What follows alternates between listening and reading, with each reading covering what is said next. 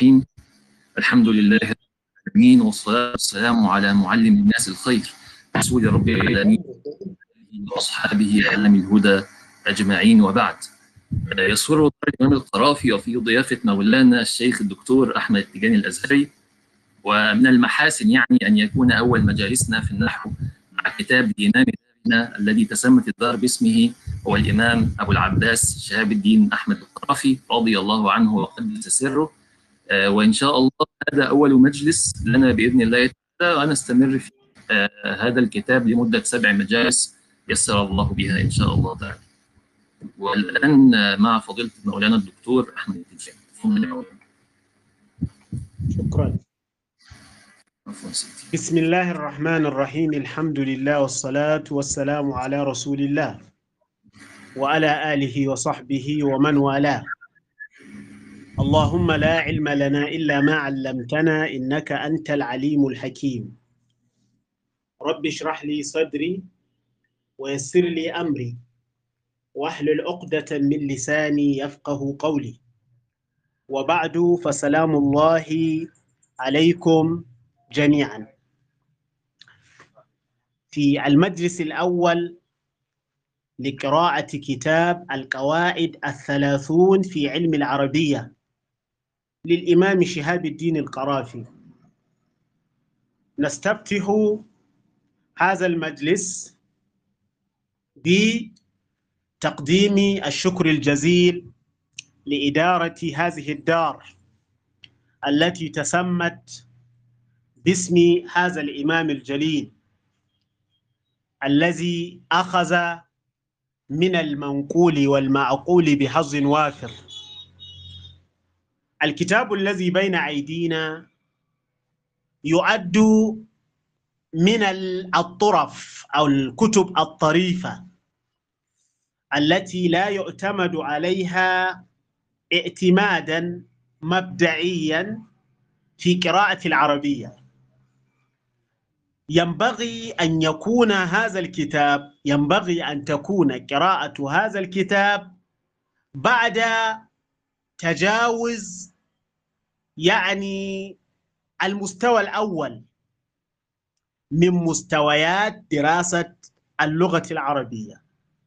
بأن يكون الطالب قد استوعب المقدمة الآجرومية وشرحا من شروحها المبسوطة أو استوعب قطر الندى وشرحه للمصنف. ثم يأتي دور هذا الكتاب ونظائره. مهمة هذا الكتاب التدريب والتمرين. والتدريب يأتي بعد التحصيل. طالب العلم في كل العلوم بعد قراءة الكتب التعليمية المعتمد عليها. يحتاج إلى أن يدرب. يحتاج إلى أن يمرن في كيفية استعمال ما حصل وما قرأ في الكتب التعليمية. وعندنا في علم النحو والصرف كتب طريفة ألفت لهذا الغرض. منها هذا الكتاب القواعد الثلاثون. المسائل الموجودة في هذا الكتاب مبثوثة متفرقة في أمهات الكتب. هي قواعد مهمة جدا. لأهميتها أفردت بالتعريف مع أنها موجودة في الكتب المتفرقة. إلا أن الطالب قد يغفل عنها. لكثرة القواعد الموجودة في الكتب التعليمية ولها أهمية خاصة. أهمية خاصة في فهم النصوص النصوص الشرعية على وجه الخصوص والنصوص العربية على وجه الأمور. الإمام القرافي اختار ثلاثين قاعدة. ينبغي أن تكون في ذهن الطالب عندما يقرأ النصوص العربية وعندما يقرأ يعني وعندما يتكلم أيضا. نرجو أن يكون أكثر المشاركين قد تجاوزوا مرحلة المقدمة الآجرومية حتى تتم الاستفادة أو حتى تكون الاستفادة كاملة. ولا يعني هذا أن من لم يستوعب الآجرومية لا يستفيد من هذا الكتاب على العموم لكن الاستفادة ستكون محدودة. وسيتعب ويتعب. لأن المسائل التي نتطرق لها أو نتطرق إليها طبعا لا يمكن استيعابها إلا بعد معرفة يعني المبادئ والمنطلقات النحوية. مثل مفهوم الكلمة وأقسام الكلمة والعلامات التي يتميز بها كل قسم من قسيميه وتصور المرفوعات بأبوابها وشيء من تفاصيلها وتصور المنصوبات والمجرورات وبعض القواعد والمجزومات أيضا. الذي يختلط عليه الاسم والفعل والحرف ويختلط عليه أو أحيانا يعني لا يستطيع أن يميز المجرور من المرفوع فيجر المرفوع ويرفع المجرور فالاستفادة بقراءة هذا الكتاب محدودة جدا. ونسأل الله سبحانه وتعالى أن يفتح لنا وبنا فتوح العارفين. والآن نشرع في قراءة الكتاب. يعني أحيانا هناك مشكلة الشبكة.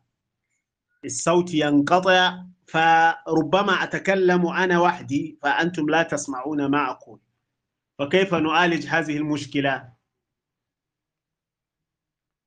يعني إذا انقطع الصوت فنرجو إرسال كلمة. تفيد أن الصوت منقطع حتى نعيد المعلومة التي يعني فات الحاضرين أن يسمعوها. بسم الله الرحمن الرحيم. مقدمة الكتاب. بسم الله الرحمن الرحيم. وبه نستعين. الحمد لله ذي الجلال والمرشد في الأقوال والأفعال وصلواته على سيدنا محمد المبعوث بمعجز الكلام المبلغ إلى أفضل النوال وعلى آله وصحبه خير آل. أما بعد فأنا أذكر ثلاثين قاعدة سنية في أسرار العربية. بسم الله الرحمن الرحيم. استفتح المؤلف الكتاب بالبسملة. اقتداء بالكتاب العزيز الذي الذي استفتح بالبسملة. بسم الله الرحمن الرحيم. وعملا بقوله سبحانه وتعالى اقرأ باسم ربك الذي خلق. فهذه الآية القرآنية التي هي أول ما نزل على قلب رسول الله صلى الله عليه وسلم تشتمل على الأمرين. أمر بالقراءة وأمر باستئانة وأمر بالاستئانة بالله سبحانه وتعالى في القراءة. فالأوامر المقيدة تتضمن الأمرين. فعندما أقول لك اللهم عندما أقول لك مثلا اذهب إلى القاهرة بالسيارة. اذهب إلى القاهرة بالسيارة. فالأصل في هذه الجملة أن تفيد الأمر بالذهاب والأمر باستعمال السيارة في الذهاب. فلو ذهبت ماشيا يعني لو ذهبت ماشيا لم تمتثل بهذا الأمر امتثالا كاملا. ولو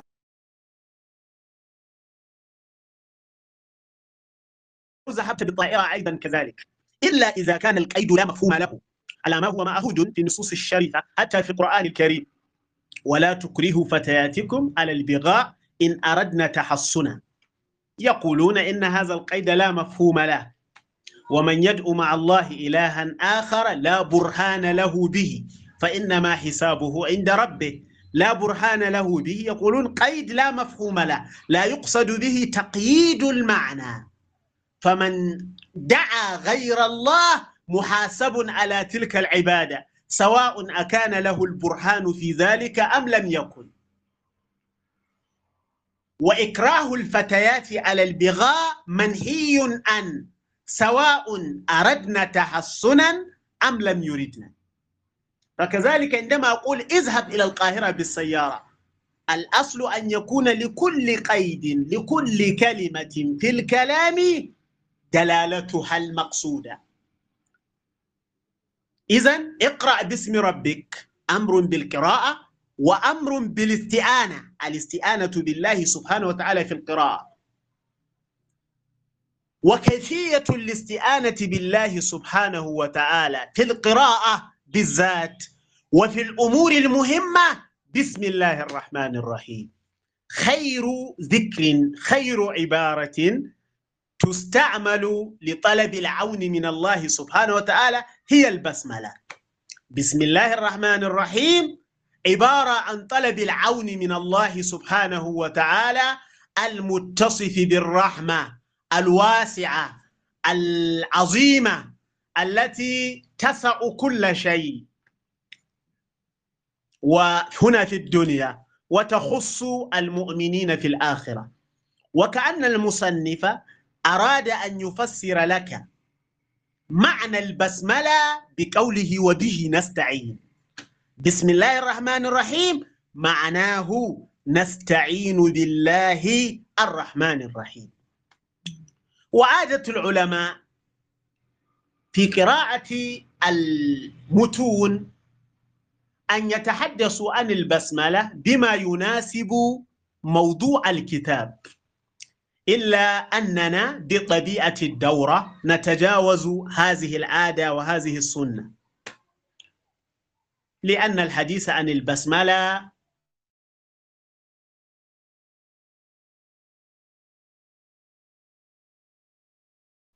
مستفيد في الكتب.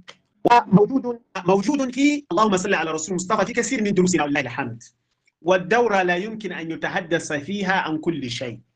فلذلك لا ينبغي أن يعتمد على الدورات في التحصيل. اعتمادا كاملا. الدورات في تصوري يعني للتدريب والتمرين والتثقيف والتقوية. أما التحصيل الحقيقي فينبغي ألا يكون في الدورات. بعد البسملة الثناء على الله سبحانه وتعالى. الحمد لله ذي الجلال ذي العظمة سبحانه وتعالى. والمرشد في الأقوال والأفعال. يرشد إلى الصواب. يرشد إلى الحق في القول وفي الفعل. جمع المصنف بين الأقوال والأفعال من باب الجمع بين الخاص والعام. فالأفعال تؤم الأقوال فالقول فعل عند التعمل. التلفظ بالكلام صورة من صور الفعل. يمكن أن يقول المرشد في الأفعال فقط. لكن المرشد في الأقوال والأفعال. يعني آثر ذكر القول لأن العلم المتحدث عنه في هذا الكتاب يتعلق بالأقوال. وقدمه. ثم أضاف إليه الآن الذي هو الأفعال. فلا يمكن لأحد أن يسترشد إلى الثواب إلا بالله سبحانه وتعالى. وصلواته أي وصلوات الله على سيدنا السيد من السيادة أه؟ والأصل سيود على وزن فيئل. فقلبت الواو ياء وأدغمت الياء في الياء للتخفيف فصار سيد ويجوز التخفيف فيقال سيد بتخفيف الياء. بمعنى القائد والإمام. والسيد صفة مشبهة. بمعنى السائد ساد يسود. أه؟ الصفة من ساد يسود سائد على وزن قائل وسيد وهما بمعنى واحد. إلا أن السيد لا يكاد يستعمل إلا في الأقلاء والسيد لا يستعمل إلا في من له السيادة في الحال. أما السائد فيستعمل في العاقل وفي غير العاقل فيقال أمر سائد. ويستعمل في من زالت سيادته وفي من كانت سيادته قائمة. محمد صلى الله عليه وسلم المبعوث اسم المفعول من بعث يبعث يعني المرسل.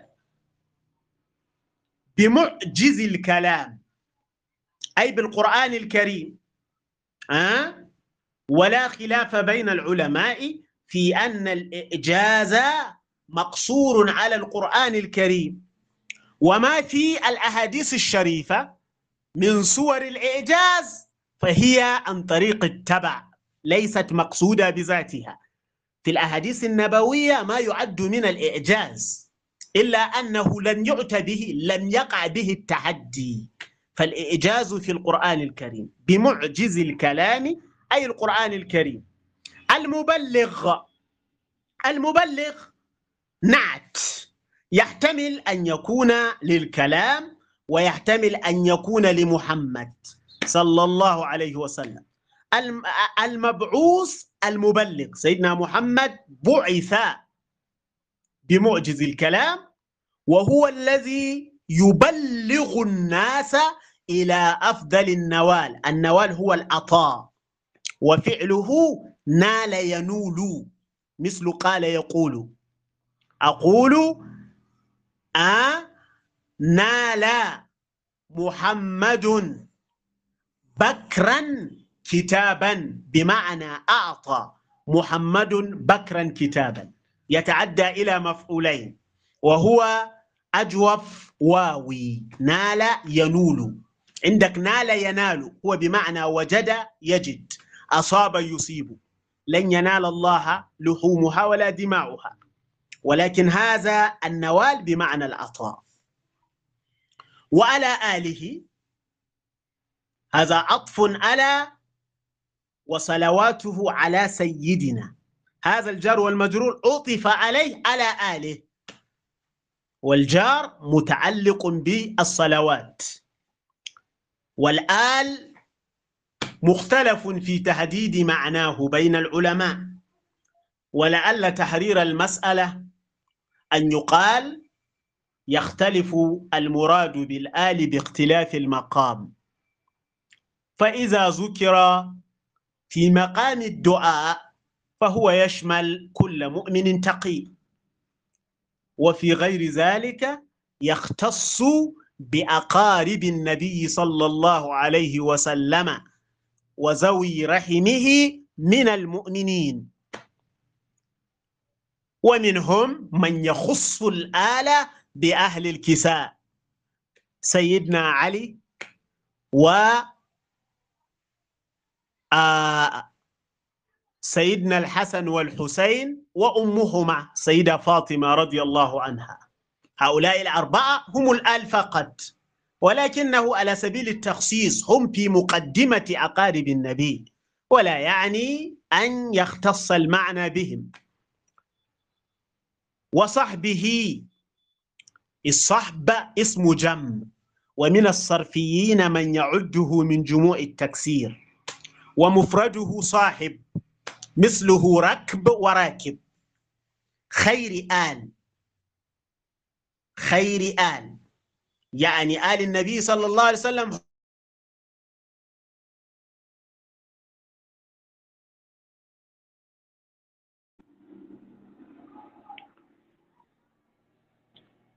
أيوة. نعم. معذرة على الانقطاع لا عليكم. وصلتم سيدي إلى خير آل. ألو. التسجيل. لا إشكال في التسجيل ولكن انقطاع.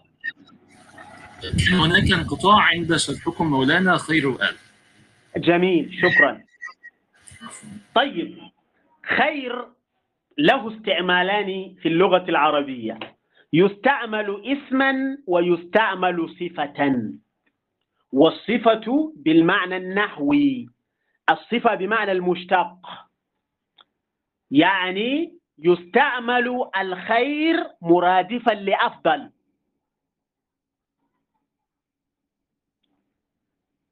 خير بمعنى أفضل.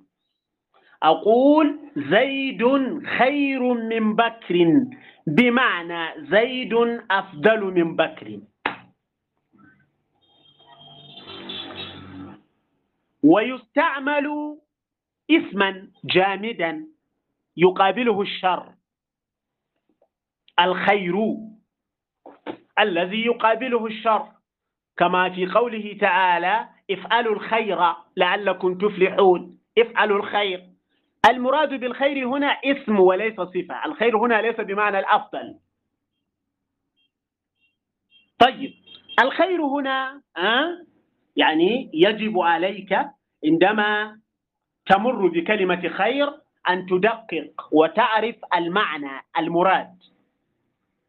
ويلغز في هذا المقام بكلام يروى عن امرأة فصيحة سئلت عن زوجها فقالت ما رأيت منه خيرا أو ما رأيت خيرا منه. يلغز ويقال للطالب هذا الكلام مدح أو ذم؟ ثناء أو حجاء. ما رأيت خيرا منه. وبيت القصيد. مناط المعنى في هذه العبارة كلمة خير. إذا كانت بمعنى أفضل فهو في غاية المدح والثناء. ما رأيت خيرا منه أي ما رأيت أفضل منه. وإن كان صفة فهو عين الكفران يكفرن العشيرة. ما رأيت خيرا منه؟ يعني لا يرد منه إلا الشر. فهو في غاية الذم والهجاء إذا هنا قوله خير آل بمعنى أفضل آل. وليس بمعنى وليس بالمعنى الاسمي أما بعد هذا يسمى فصل الخطاب. يسمى ماذا؟ فصل الخطاب. وهو أسلوب يستعمل للانتقال من كلام إلى كلام آخر. وهو معهود في كلام البلغاء والفصحاء بل هو من سنن رسول الله صلى الله عليه وسلم. النبي صلى الله عليه وسلم يستفتح رسائله وكلامه بهذا. بعد الحمد لله والبسملة أما بعد. وهو عبارة عن أسلوب شرط. حذفت أداة الشرط على مذهب الجمهور. وحذف فعل الشرط. ولم يبقى إلا معمول فعل الشرط وهو بعد. ثم يأتي بعد ذلك جواب الشرط وهو الفاء وما بعدها. ومن ثم يجب أن يقترن ما بعد هذا الأسلوب بالفاء وتجرده منها خطأ. أما بعد الأصل كما يقولون مهما يكن من شيء بعد ما تقدم فأنا أذكره. فهذفت أداة الشرط وهي مهما. وهذف فعل الشرط وهو يكن. من شيء. ولم يبق إلا الظرف وهو بعد ما تقدم. ثم أوض عن المحذوف بأما. أما إوض عن أداة الشرط وعن فعل الشرط. فصار أما بعد ما تقدم. ثم هزف المضاف إلى بعد. وقدر معناه فبنيت على الضمة. فصار أما بعد بالضمة. فأنا أذكر هذه الجملة جملة الجواب. ثلاثين قاعدة. والقاعدة حكم كلي ينطبق على جزئيات لا يمكن حصرها. وقاعدة مأخوذة من فعل قعد يقعد.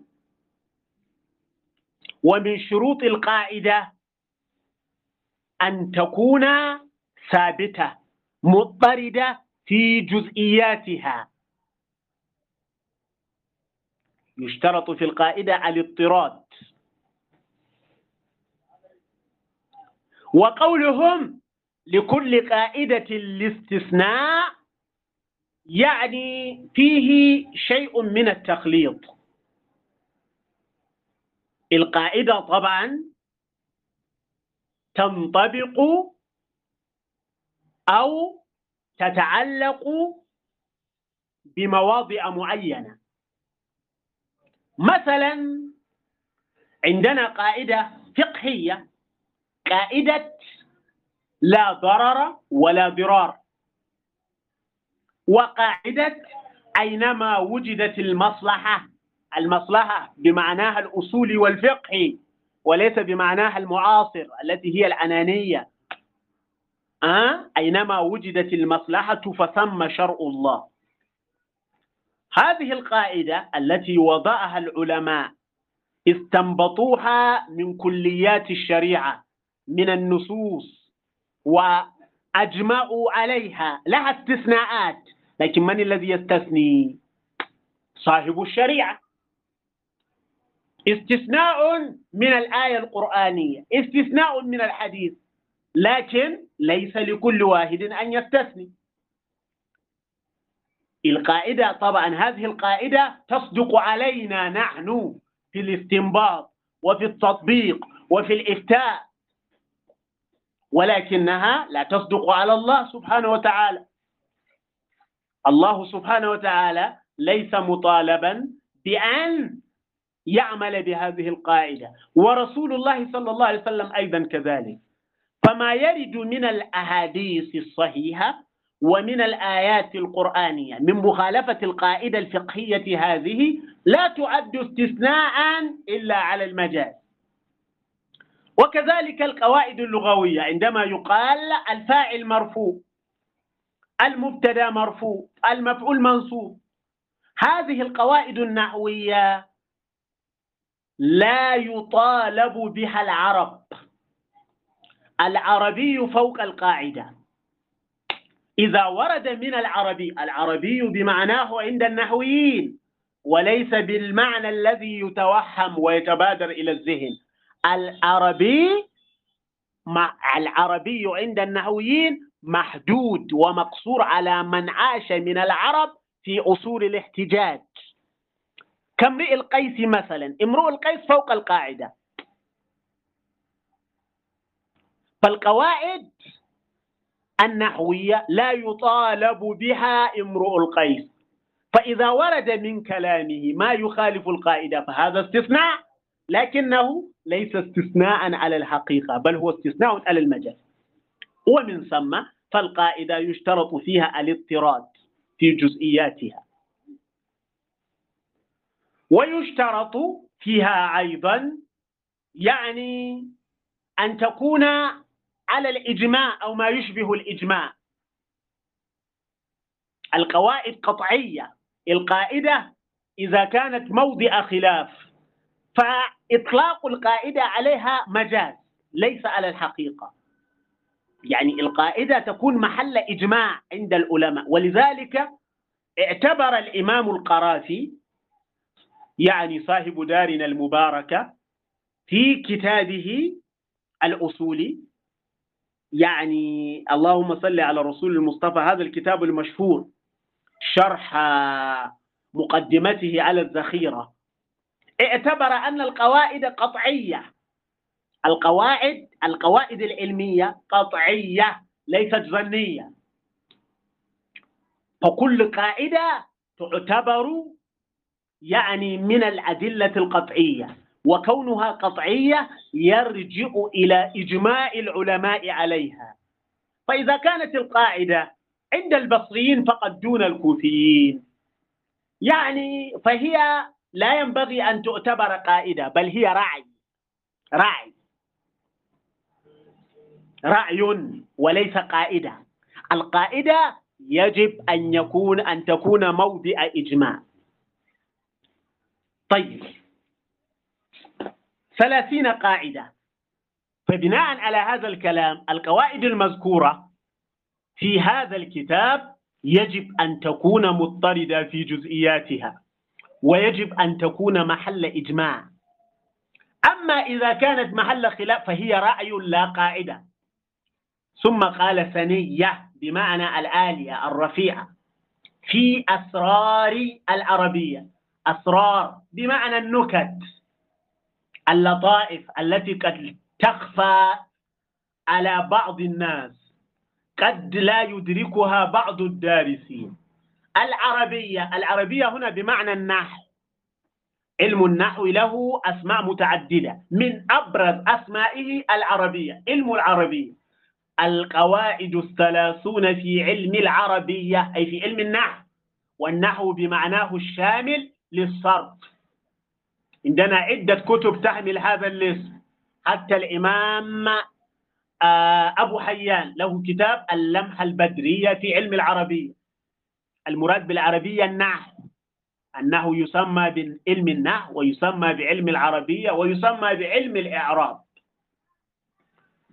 هذه مقدمة الكتاب التي فيها البسملة التي يؤتى بها للاستئانة لطلب العون من الله.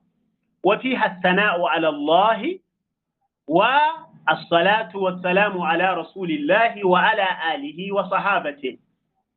وتحديد موضع الكتاب. والآن يبدأ الحديث عن القواعد الثلاثين. القاعدة الأولى. القاعدة الأولى. وهذه القاعدة الأولى تتعلق بالظرف والمجرور بحرف جر. الجار والمجرور والظرف.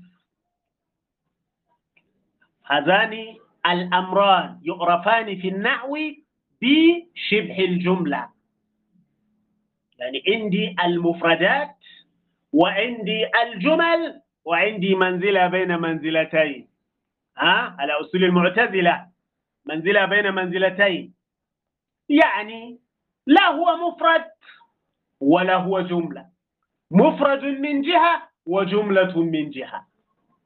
هذا القسم الثالث مسائله دقيقة متفرقة في كتب النحو. وتستحق أن تفرد بالتعليف كتاب متكامل في أحكام أشباه الجمل.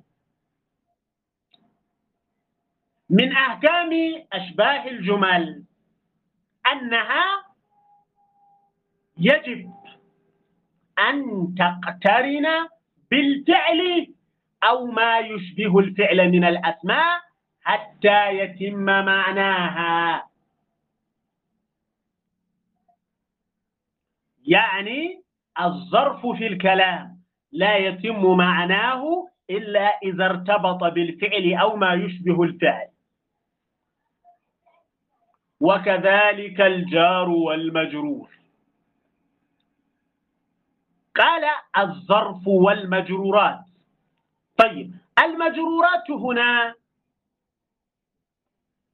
على المذهب المشهور المجرور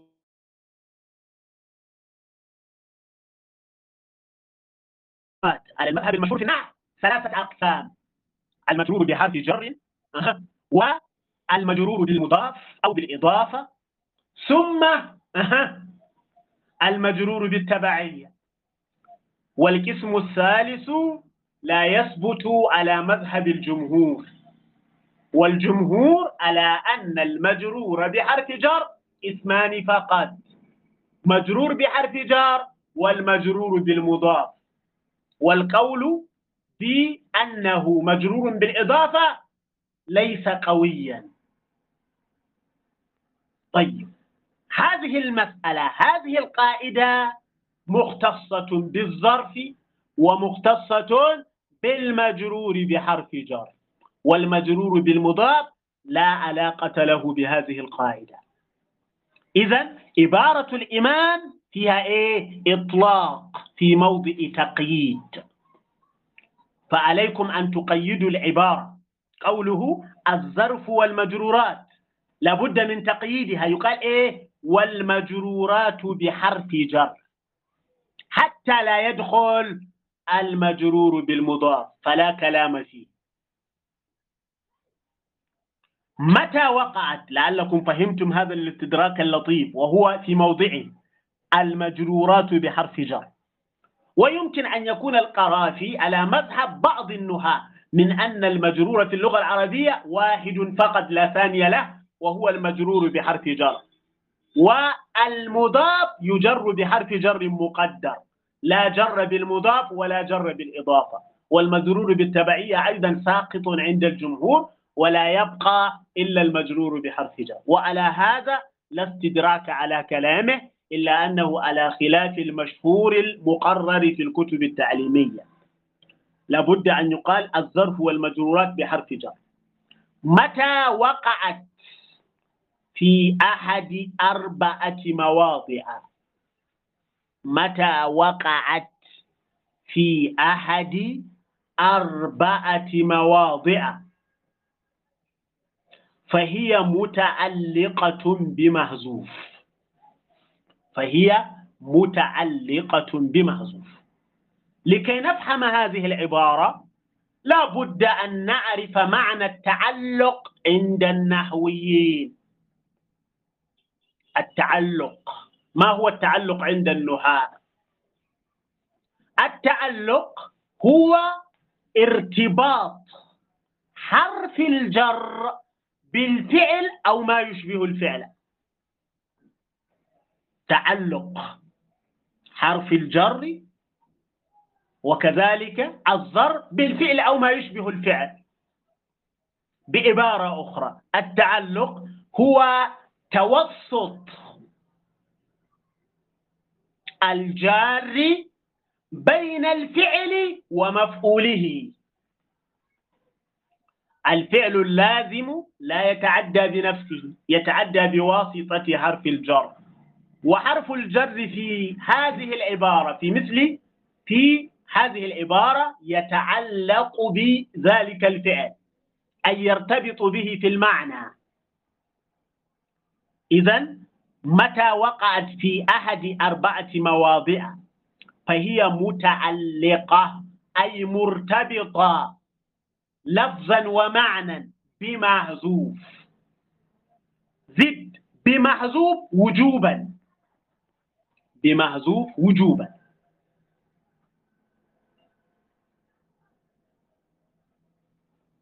ولا يجوز التصريح به. وقبل أن نقرأ المواضع الأربعة قبل أن نقرأ المواضع الأربعة. يجب أن نفرق بين الظرف والمجرور بحرف جر.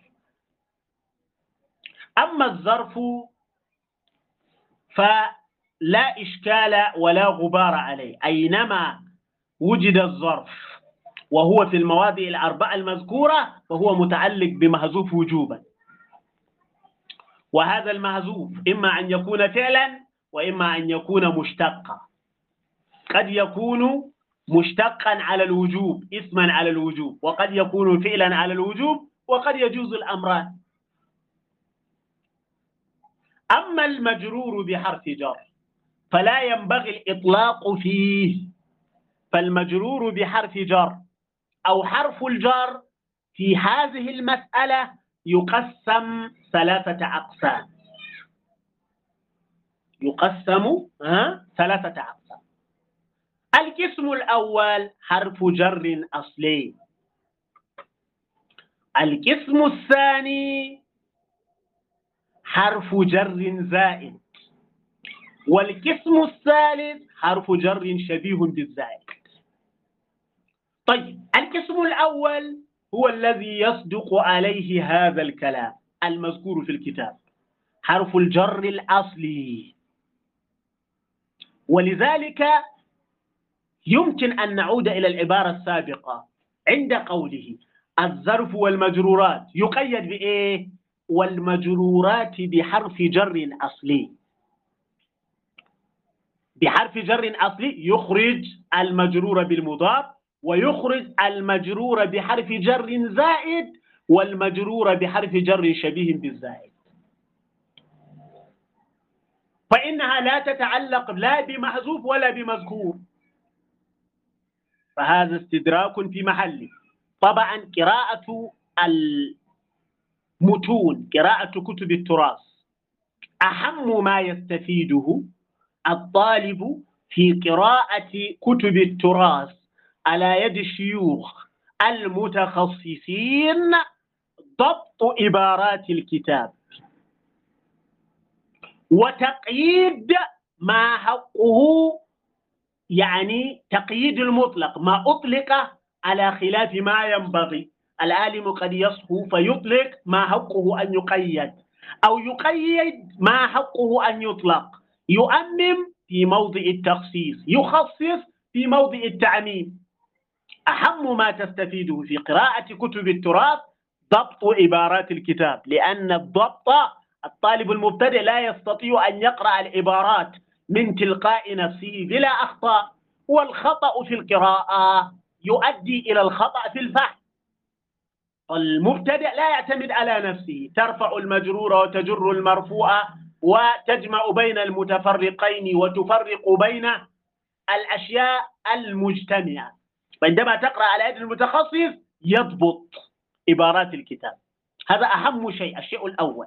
الشيء الثاني تقييد ما حقه أن يقيد وتخصيص ما حقه أن يخصص.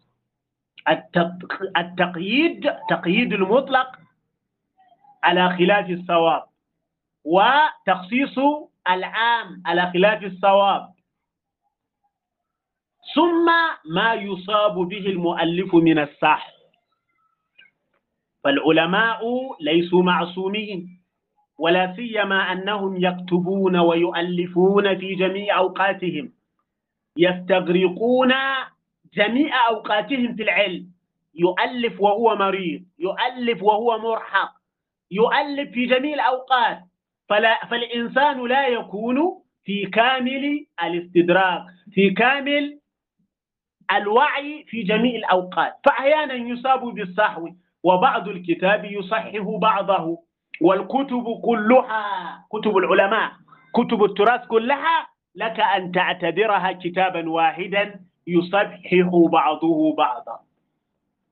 فالمتخصص الذي قرأ الفن على جميع مراحله يتفطن لما أصيب به المؤلف من الصح فهذه الأشياء التي ذكرتها أهم ما تستفيد ويضاف إلى ذلك أيضا ما قد يفهم من غير وجهه.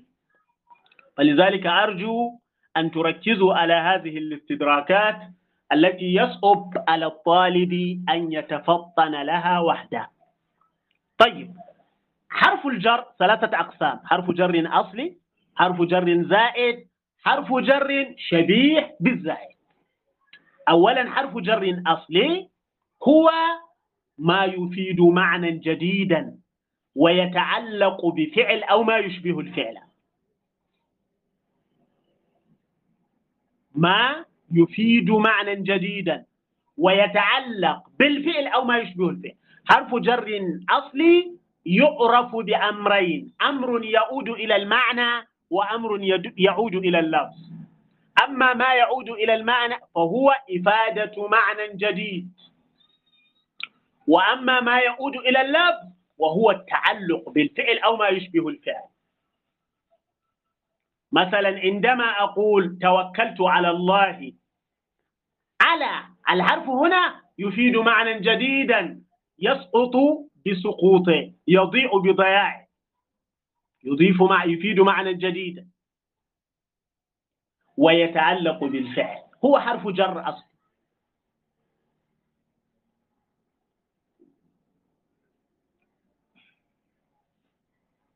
طيب القسم الثاني حرف جر زائد وهو عكس حرف جر أصلي. لا يفيد معنى جديدا ولا يتعلق بشيء لا بالفعل ولا بما يشبه الفعل. كأن أقول ما جاءني من أحد. ما جاءني من أحد. الأصل ما جاءني أحد. فزيدت من لتوكيد النفي لتوكيد المعنى. لاستغراق النفي فصار ما جاءني من أحد. فالسقوط من لا يغير من المعنى شيئا. ما جاءني أحد ما جاءني من أحد المعنى واحد. ما جاءني أحد نكرة في سياق النفي تفيد العموم تفيد الاستغراق في النفي. ما جاءني من أحد من؟ لمجرد التوكيد. ولا يتعلق بشيء. هذا الحرف الزائد. ومثله وكفى بالله شهيدا. الأصل ها؟ وكفى الله شهيدا. فجيء بمن للتوكيد لا يفيد معنى جديدا ولا يتعلق بشيء. ولا تلقوا بأيديكم إلى التهلكة. ولا تلقوا بأيديكم إلى إيه؟ إلى التهلكة. قال كثير من المعربين الأصل ولا تلقوا أيديكم إلى التهلكة. فزيدت الباء لمجرد التوكيد لا تفيد معنى جديدا ولا إيه تتعلق بالشيء وامسحوا برؤوسكم على مذهب الجمهور مذهب أهل المدينة أه؟ الأصل إيه امسحوا رؤوسكم زيدت الباء للتوكيد وعند الشافعية رضي الله عنهم أه. أو عند بعض الشافعية يقولون إنها للتبعيد فليست زائدة. وهو قول ضعيف مردود عليه يعني من النهويين ومن الفقهاء على السواء على سواء. وكثير ومن والمحققون من الشافعية ينكرون نسبة هذا القول إليهم. يقولون يعني إيه هذا الكلام؟ لا لا أصل له. لم يثبت عن الإمام الشافعي ولا عن أئمة المذاهب أئمة المذهب يعني. طيب هذا القسم الثاني حرف جر الزائد. القسم الثالث منزلة بين منزلتين ها؟ أنه يعني متأثر بالمعتزلة. عندنا منزلة بين منزلتين في أكثر الأبواب النحوية. ولكنها ضرورة علمية ضرورة واقعية دفعت إلى ذلك. يعني الشبيه بالزائد لا هو أصلي ولا هو زائد. أو بعبارة أخرى أصلي من جهة وزائد من جهة. ما معنى هذا؟ الأصلي يعرف بأمرين إفادة معنى جديد وتعلق بفعل أو ما يشبه الفعل. الحرف الزائد حرف جر زائد يفيد معنى جديدا. لا يصح حذفه دون أن يتغير المعنى. يفيد معنى جديدا. إذا هو من هذه الجهة حرف أصلي. لكنه لا يتعلق بشيء. لا يتعلق لا بمذكور ولا بمهزوف هو من هذه الجهة حرف زائد. لذلك أطلق عليه الشبيه بالزائد. والمتفق على أنه حرف جر شبيه بالزائد هو رب.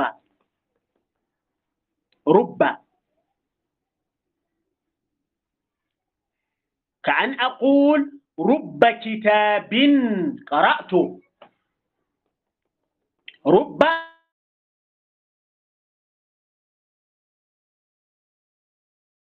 جر كتاب مجرور به. وهو يفيد التكثير. وهذا معنى جديد. لا يؤخذ إلا منه. ولا يتعلق بشيء. لا بمهزوف ولا بمذكور. هذا الشبيه بالزائد. ويضاف إليه عند بعض النحويين كاف التشبيه. مثل زيد كالأسد. يفيد معنى جديد ولا يتعلق. لا بمحذوف ولا بمذكور.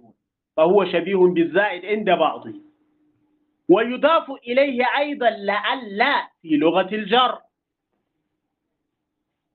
لعل زيد قريب. لعل زيد مسافر. لعل يفيد الترجي. وهو معنى جديد ولا يتعلق بشيء. طيب. إذا قوله المجرورات. متى وقعت في أحد أربعة مواضع فهي متعلقة بمعذوب فيه ماذا؟ أه؟ فيه إطلاق في غير موضعه ولا بد من أن تقيد العبارة بإيه؟ المجرورات بحرف جر أصلي لإخراج ماذا؟ لإخراج المجرور بالمضاف ولإخراج المجرور بحرف جر زائد والمجرور بحرف جر شبيه بالزائد. فالمجرور بحرف جر زائد لا يتعلق بمعزوف وإن وقع في هذه المواضع الأربعة. وهذا ما تحتاج إليه العبارة قبل قراءة المواضع. الموضع الأول صلة.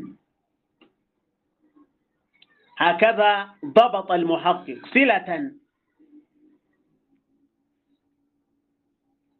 ولو ضبطه بالجر لكان أقرب. ولكن النسب له وجهه أيضا. يعني صلة بدل من أحد أربعة مواضع. صلة منصوب بمعزوب. أن تقع صلة.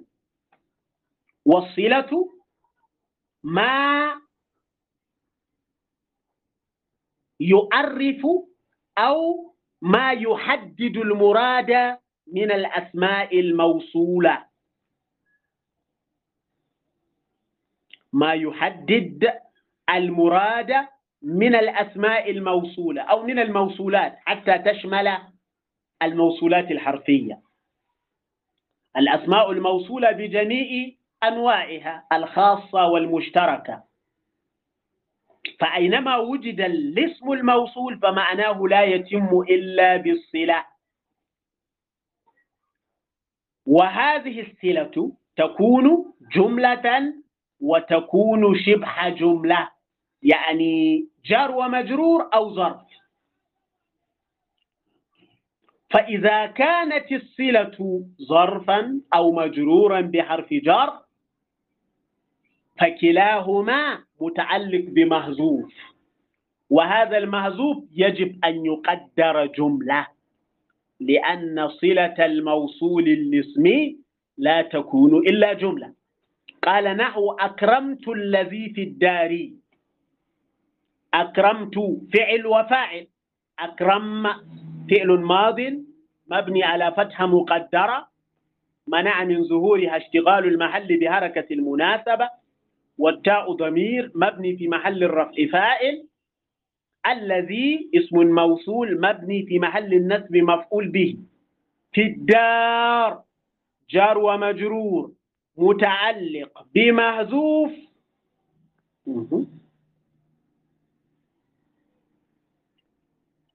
جار ومجرور متعلق بمحذوف صلة الموصول والأصل أكرمت الذي استقر في الدار أو أكرمت الذي كان في الدار والحذف على الوجوب وكذلك أكرمت الذي أمامك تقديره الذي استقر في الدار والذي استقر أمامك. هذا الموضع الأول. والموضع الثاني أو صفة أو صفة.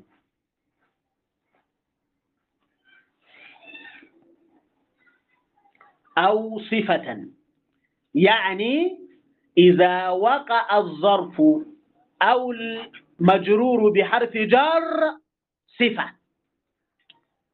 وهذا الموضع الثاني هذا الموضع الثاني يتعلق بقاعدة سيأتي الحديث عنها. وهي أن أشباه الجمل بعد النكرات صفات وبعد المعارف أحوال. فإذا وقع شبه الجملة بعد النكرة المحضة كما سيأتي فهو متعلق بمهزوف نعت أو صفة نعت وصفة بمعنى واحد. نعم أكرمت رجلا في البلد. أكرمت فعل وفاعل رجلا مفعول به منصوب. في البلد جار ومجرور متعلق بمهزوف نعت. والتقدير أكرمت رجلا كائنا في البلد أو مستقرا في البلد. وكذلك عندك أكرمت رجلا عندك أي أكرمت رجلا مستقرا عندك. وفي القرآن الكريم أو كصيب من السماء. من السماء جار ومجرور. جار ومجرور بعد النكرة فهو متعلق بمهزوب نعت والتقدير أو كصيب كائن من السماء. الموضع الثالث أو حالا أو حالا. أن يقع المجرور بحرف جر أو الظرف حالا. وهذا يتعلق بالقاعدة السابقة أيضا. أن يقع شبه الجملة بعد المعرفة المحضة فإنه متعلق بمعزوف حال. نحو لقيت زيدا على السطح. لقيت فعل وفاعل زيدا مفعول به منصوب على السطح. جار ومجرور متعلق بمحذوف حال. والتقدير لقيت زيدا كائنا على السطح أو مستقرا على السطح. أو دونك لقيت زيدا دونك أي كائنا دونك. ظرف متعلق بمهزوب حال. تقديره كائنا على السطح أو دونك. وفي الذكر الحكيم فخرج على قومه في زينته. خرج على قومه في زينته. في زينته جر ومجرور. وقع بعد المعرفة المحضة قومه أو الضمير المستتر في خرج. الضمير المستتر في خرج وليس قومه. إذا هو متعلق بمحذوف حال. التقدير فخرج على قومه كائنا في زينته. ومنهم من يقدرون تقدير معنى لا تقدير إعراب. فيقولون فخرج على قومه متزينا. وتقدير الإعراب فخرج على قومه كائنا في زينته.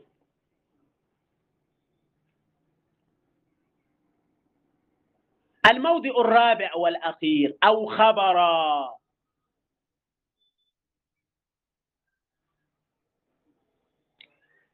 أو خبرا نحو زيد من قريش. زيد من قريش. زيد مبتدأ من قريش جار ومجرور متعلق بمهزوب خبر مبتدأ. والأصل أو التقدير زيد كائن من قريش. وهذا المحذوف لا يجوز أن يصرح به. أو فوق الجبل زيد فوق الجبل فوق ظرف متعلق بمحذوف وجوبا. خبر مبتدأ. تقديره كائن من قريش أو فوق الجبل. وفي القرآن الكريم الحمد لله. التقدير ها؟ التقدير. الحمد كائن لله أو مستقر لله. انتهينا من هذه المسألة. متى وقع الظرف أو المجرور بحرف جر أصلي في أحد المواضع الأربعة المذكورة فهو متعلق بمحذوف وجوبا. ومتى لم يقع؟ ألف الاثنين ضمير يعود على الظرف والمجرورات بحرف جر أصلي. في أحد هذه الأربعة لا يلزم التعلق بالمهزوف بل يجوز أن يتعلق بمهزوف على الجواز إذا دل عليه السياق ويجوز أن يتعلق بمنطوق. بل قد يتعلق بمنطوق نحو مررت بزيد. بزيد جار ومجرور. متعلق بمررت وهو منطوق. وسرت أمامك أمام ظرف. وهو متعلق بمذكور وهو سرت. وقد يتعلق بمهزوف أه؟ يعني الإمام القرافي يتغلب عليه الجانب الأصولي. يقول بل قد يتعلق بمنطوق. أه؟ والنحوي قلما يقول هذا. يقول يتعلق بمذكور. المنطوق والمذكور بمعنى واحد. الأصوليون إيه؟ يستعملون المنطوق. والنحويون يستعملون إيه؟ المذكور. وقد يتعلق بمحذوف. أه؟ وهنا قال محذوف وكان عليه أن يقول مفهوم مقابل المنطوق يعني. وقد يتعلق بمحذوف نحو تقلدت بسيف وبرمح. تقلدت بسيف وبرمح. تقديره واعتقلت برمح. تقلدت بسيف وبرمح. يعني عندي جار ومجرور بسيف وجار ومجرور برمح بسيف يتعلق بمذكور وهو تقلدت أي وضعته في يعني على كتفي تعلقت به يعني وضعته في الموضع المعين الذي يوضع فيه السيف. أما الرمح فهو في عادة العرب لا يتقلد بل يحمل. ومن ثم منعوا أن يتعلق برمح بتقلدته. بل التقدير تعلقت تقلدت بسيف واعتقلت برمح. فحذف متعلق المجرور الثاني لأن السياق يدل عليه. وفي المطر بعد الري يقولون اللهم حوالينا ولا علينا. حوالينا هذا ظرف يتعلق بمهزوف علينا مجرور بحرف جر يتعلق بمهزوف أي أنزله حوالينا. ولا تنزله علينا. يعني إذا كثرت الأمطار كحالنا الآن في نيجيريا حتى بدأت الديار تضطرب. البيوت تضطرب من كثرة المطر. والزرع كثر عليه المطر لا يحتاج إلى المزيد. فإذا رأى الناس سحابا قالوا هذا الدعاء اللهم حوالينا. يعني أنزله حوالينا. أنزل هذا المطر على غيرنا ولا تنزله علينا. أه وحتى أنت إذا كنت في خارج البيت. وعندك شيء من الحمى شفانا الله وإياكم جميعا. ورأيت سحابا تقول اللهم حوالينا لا علينا.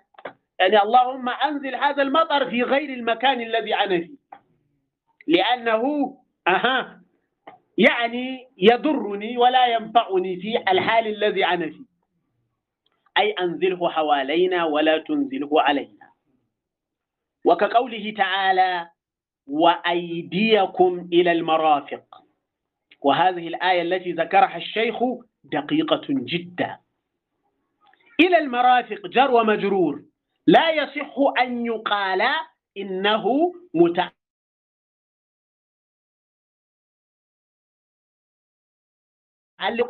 بالفعل المذكور إذا قمتم إلى الصلاة فاغسلوا وجوهكم وأيديكم إلى المرافق؟ لا يصح أن يتعلق بفعل اغسلوا لفساد المعنى. إذا كان يتعلق بإيه؟ بإغسلوا فالمعنى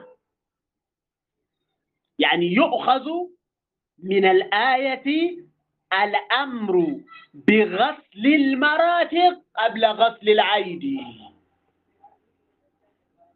فلذلك قدر الشيخ محذوفا أي التقدير فاغسلوا وجوهكم وأيديكم. ثم واتركوا أمر أيديكم إلى المرافق.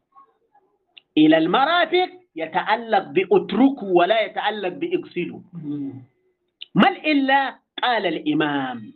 ولله دره لاستحالة تقدم المغيى على الغاية. لاستحالة تقدم المغيى على الغاية. هذا التعليل. إذا قلت إن الجار والمزروع للمراسي يتعلق بيغسلوا يعني يفيد هذا أن غسل الأيدي شيء أه وغسل المرافق شيء آخر. والمغيى متقدم على الغاية. والمغيى هنا الأيدي والغاية المرافق. فتعلق إلى المرافق بإغسلوا يؤدي إلى فساد المعنى. وتحديد متعلق حرف الجر مهم جدا. مهم جدا.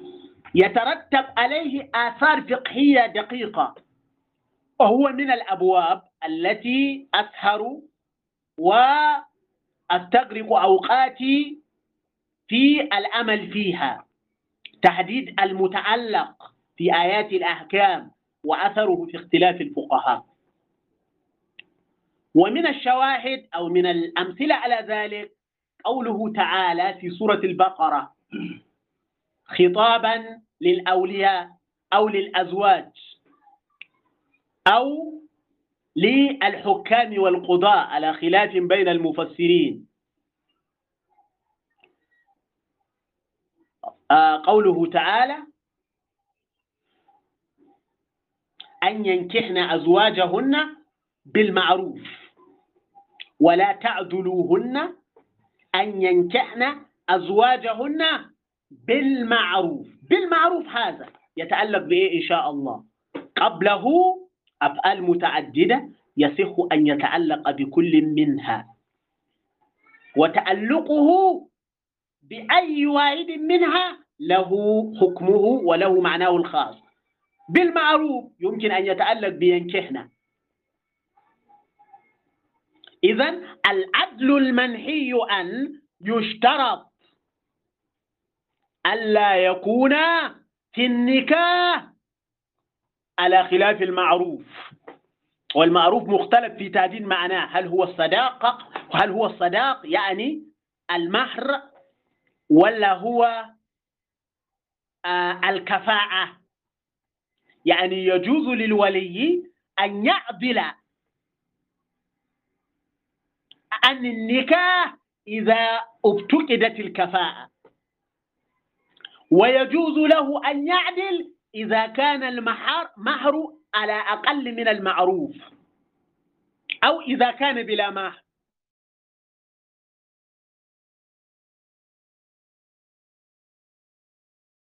يتعلق بتعدل ولا تعدلوهن أن ينكحن أزواجهن بالمعروف. ولكل من هذا أثره الفقهي المذكور في مواضعه من الكتب.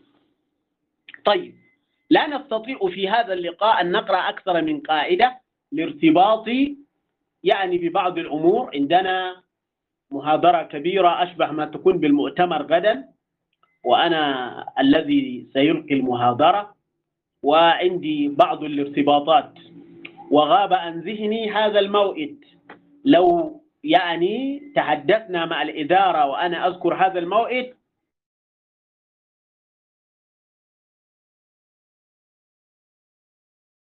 جعلنا استمتاع هذا اليوم ولكن الله سبحانه وتعالى أراد أن يستفتح الآن.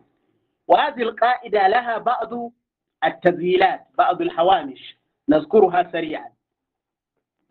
تعليقات على هذه القاعدة. بعدة مسائل إن شاء الله لا تجاوز ثلاثة. المسألة الأولى أو التعليق الأول. المعهود في كتب المتأخرين في تقرير هذه القاعدة أن يذكروا ما يفيد أن التعلق بحرف جر حرف الجر هو الذي يتعلق وليس المجرور بحرف جر. حرف الجر هو الذي يتعلق وليس المجرور به. والإمام القرافي ذكر ما يفيد أن المجرور هو الذي يتعلق وليس حرف جر. هذا التعليق الأول.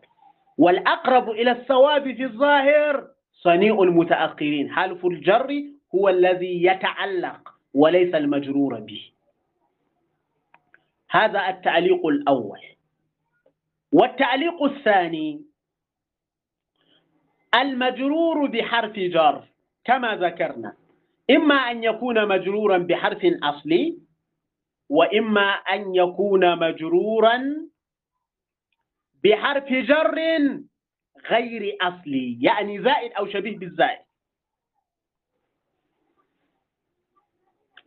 فالمجرور بحرف جر أصلي هو المحصور في الحالتين المقررتين في الكتاب. الحالة الأولى التعلق بالمحذوف وجوبا وذلك إذا كان في أربعة مواضع. والحالة الثانية التعلق بالمذكور أو المهزوف وذلك في غير المواضع الأربعة.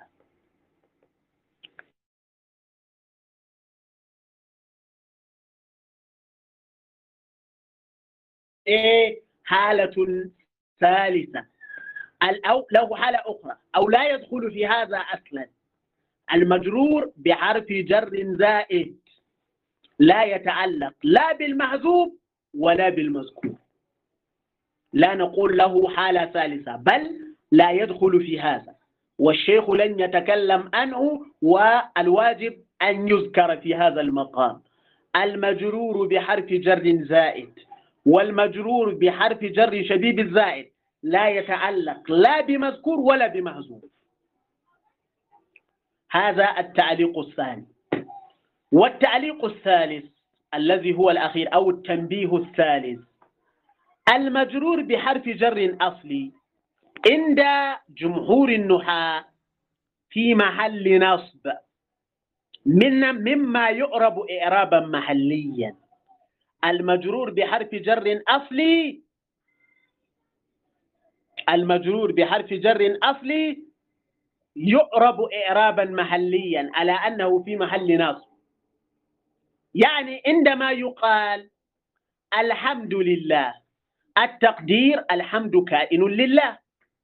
لله هذا في تقدير المنصوب. وكذلك عندما أقول مررت بزيد زيد هذا في تقدير المنصوب.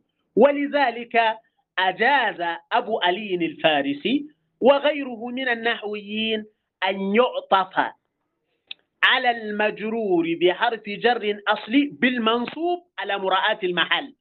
يجوز أن يقال يجوز أن يقال ماذا؟ يجوز أن يقال مررت بزيد وبكرا. مررت بزيد وبكرا. لأن مررت بزيد في تقدير جاوزت زيدا. ومن الشواهد على ذلك عند الفارسي قوله تعالى وأتبعوا في هذه الدنيا لعنة ويوم القيامة.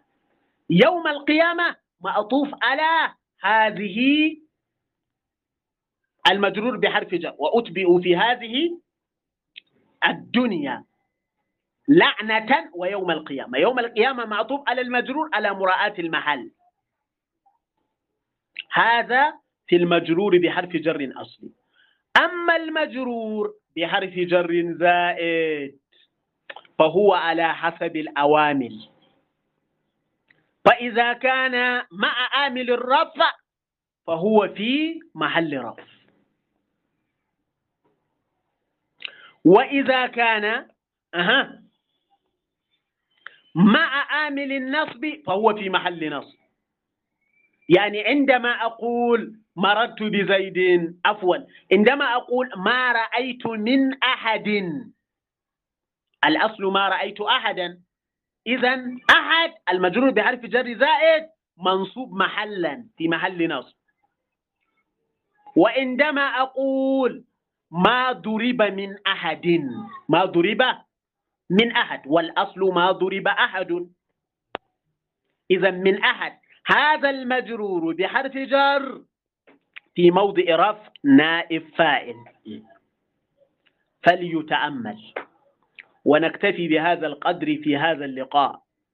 إن شاء الله في اللقاء القادم يوم الاثنين سنوجز في القراءة أكثر وسنقرأ في يعني مجلس واحد ما لا يقل عن خمس قواعد بإذن الله تعالى. ونفتح الآن باب السؤال. من له سؤال فليتفضل.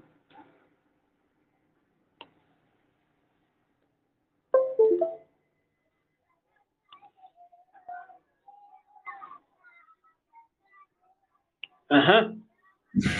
جزاكم الله خيرا مولانا ونفعنا بكم ورضي عنكم. من كان من الإخوة عنده سؤال فليتفضل برفع يده أو يكتب نعم.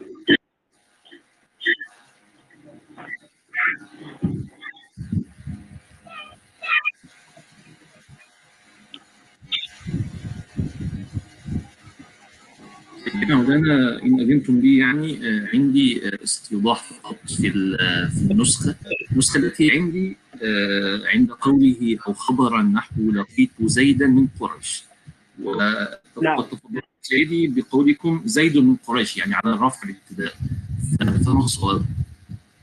لا يعني عندنا أربعة أحوال أو أربعة مواضع الموضع الثالث أو حالا مثاله لقيت زيدا على السطح أو دونك. ثم الموضع الرابع أو خبرا ومثاله أو نحو زيد من قريش أو فوق الجبل. فلعل الصوت قد انقطع عندك فسمعت كأنني جمعت بين الموضعين في آن واحد. آه، لا يا مولانا هو يعني نعم. بارك الله فيكم. آه، هو بس النسخة اللي عندنا اللي هي مجلة جامعة جامعة أم القرى آه، يبدو آه. أنه بالخطأ يعني. اقرأ ما عندك اقرأ ما عندك. الذي عندي أو خبرا نحو لقيت زيدا من قريش أو آه، من قريش أو فوق الجبل. لا هذا خطأ. هذا خطأ. ولا ينبغي أن يقع فيه من أخرج الكتاب. آه؟ طبعا الخبر هنا إما خبر مبتدأ الخبر يشمل خبر المبتدأ ويشمل خبر إن وأخواتها ويشمل ويشمل خبر كان وأخواتها. عندما أقول لقيت زيدا من قريش فالمثال في غير موضعه. آه؟ لقيت زيدا من قريش. من قريش هنا يدخل في الحال يؤرب حالا ولا يؤرب خبرا. فخطأ. صححوا حولوا المثال إلى زيد من قريش وليس لقيت زيدا من قريش. تمام. اتضحت المسألة؟ نعم سيدي. نعم. سؤال آخر.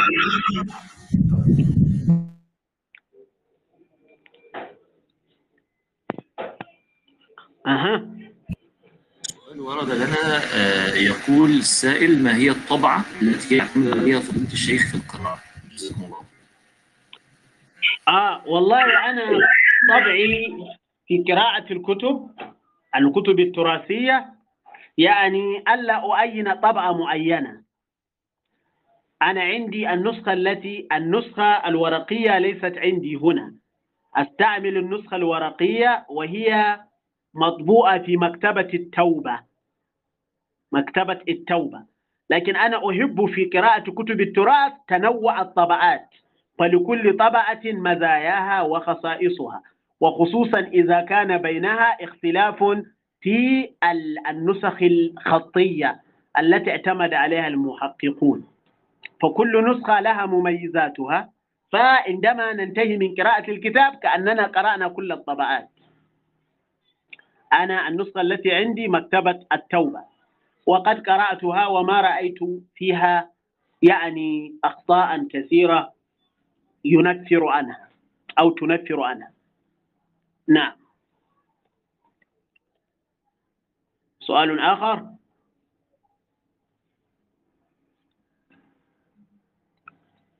وصلى الله على النبي الكريم. نلقاكم بإذن الله تعالى في يوم الاثنين.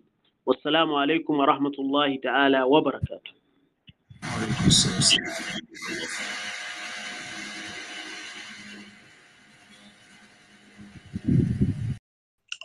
وبعد ففي قراءة كتاب القواعد الثلاثون في علم العربية نتناول اليوم القاعدة الثانية وما بعدها من القواعد. القاعدة الثانية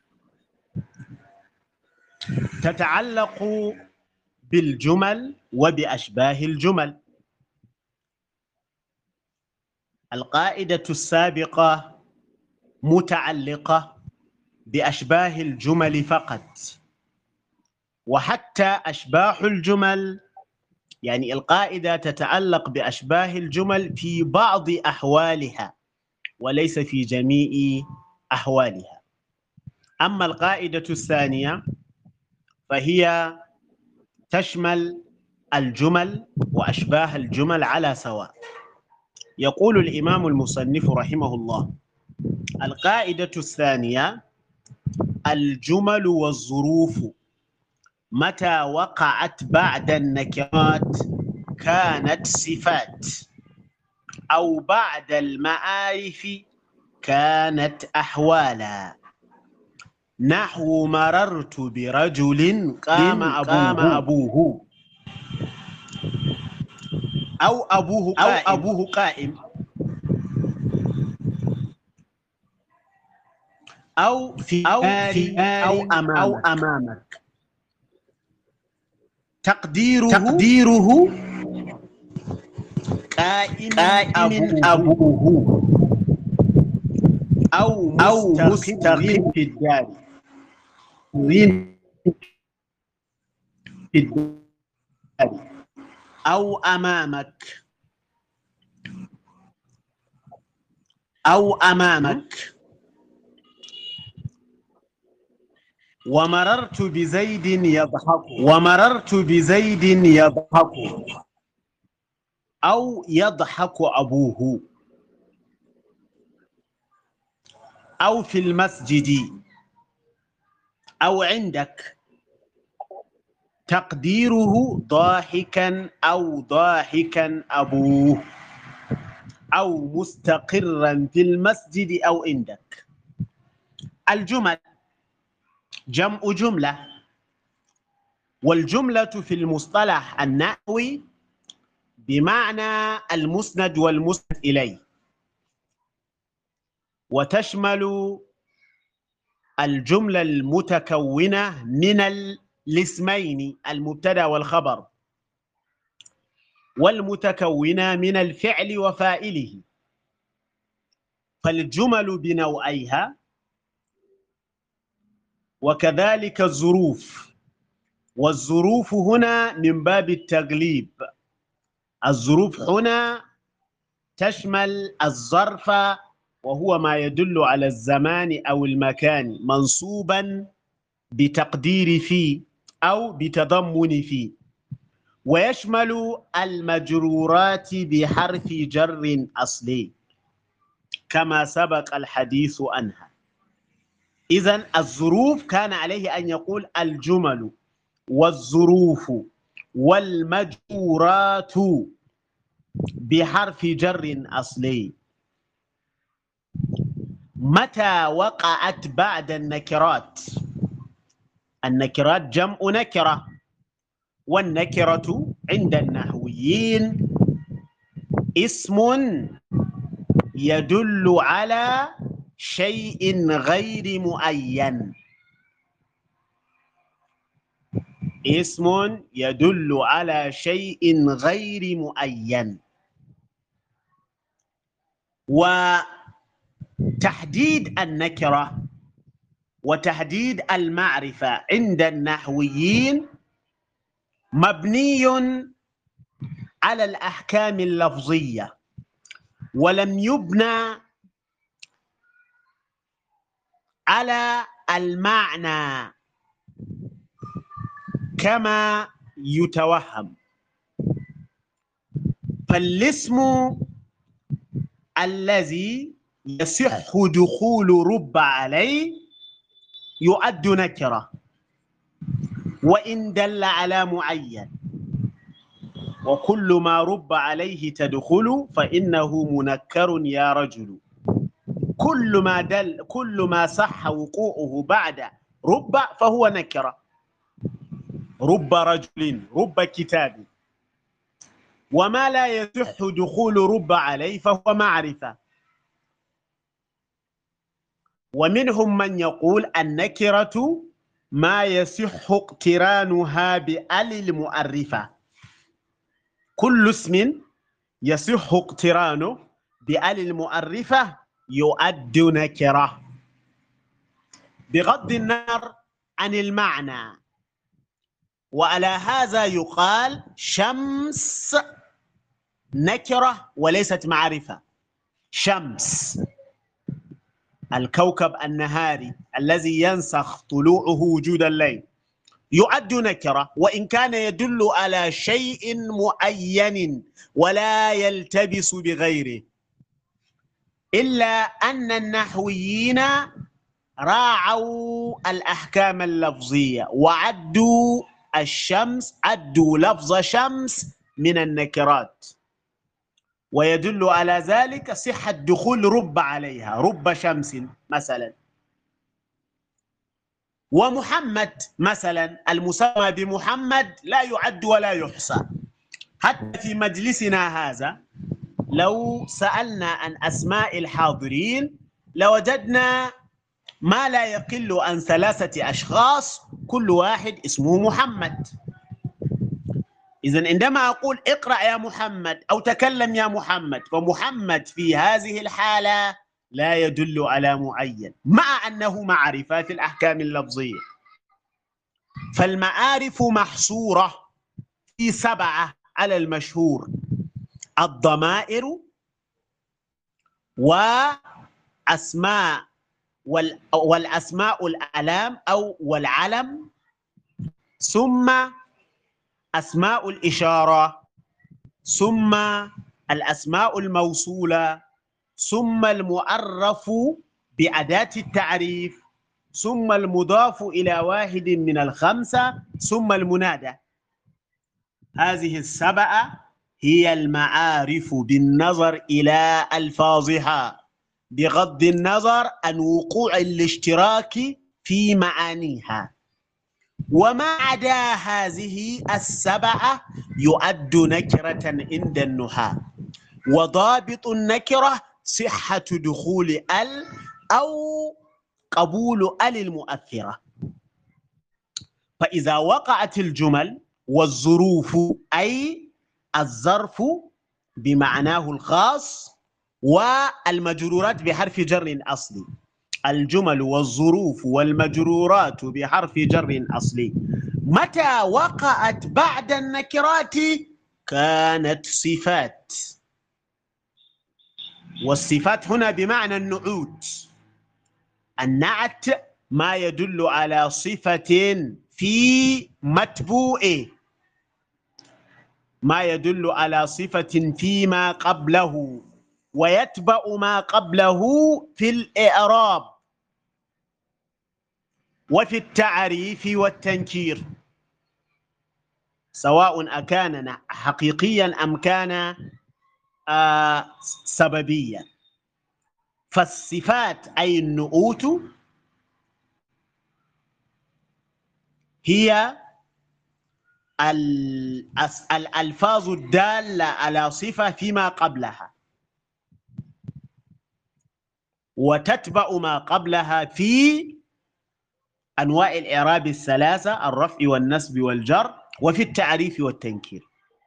فالجمل والظروف إذا وقعت بعد النكرة إذا وقعت بعد النكرة وقد فات القرافي أن يذكر قيدا مهما وهو كون النكرة محضة يعني لابد من كتابة هذا القيد. متى وقعت بعد النكرات المحضة بعد النكرات المحضة والنكرة المحضة هي التي لم تضف إلى مثلها ولم توصف.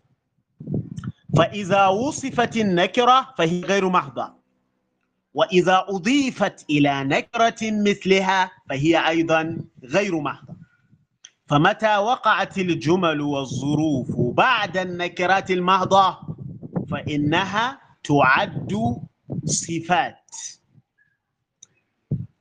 كقوله تعالى فيما يتعلق بالجمل واتقوا يوما ترجعون فيه إلى الله.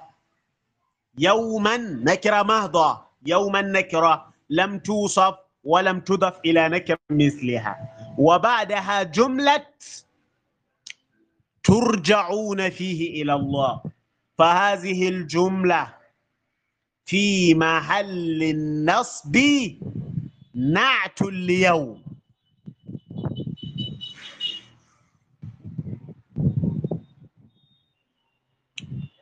ومثال هذه هذا مثال للجملة الفعلية. ومثال الجملة الاسمية إن يؤخرهم لا يوم لا ريب فيه. آه يعني أو أقول مررت برجل أبوه عالم. مررت برجل أبوه عالم. أبوه عالم جملة اسمية بعد نكرة محضة فهي في محل الجر نعت لرجل. ومثال شبه الجملة كقوله تعالى أو كصيب من السماء. من السماء جار ومجرور متعلق بمهزوب نعت لسيب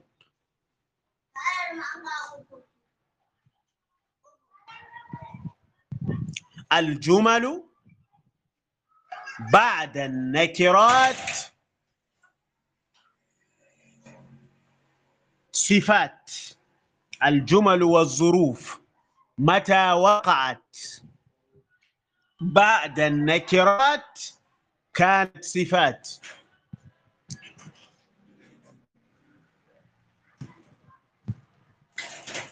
أو بعد معارف كانت أحوالا.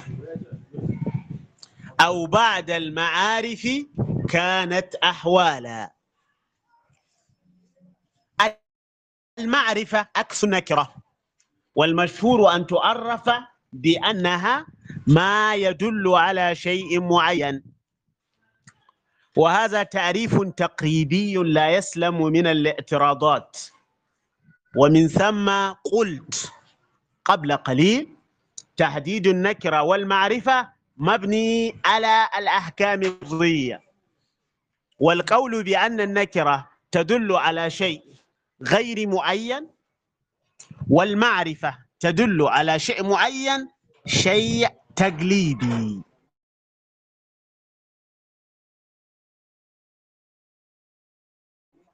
والأدق أن يقال المعرفة هي المعرفة عبارة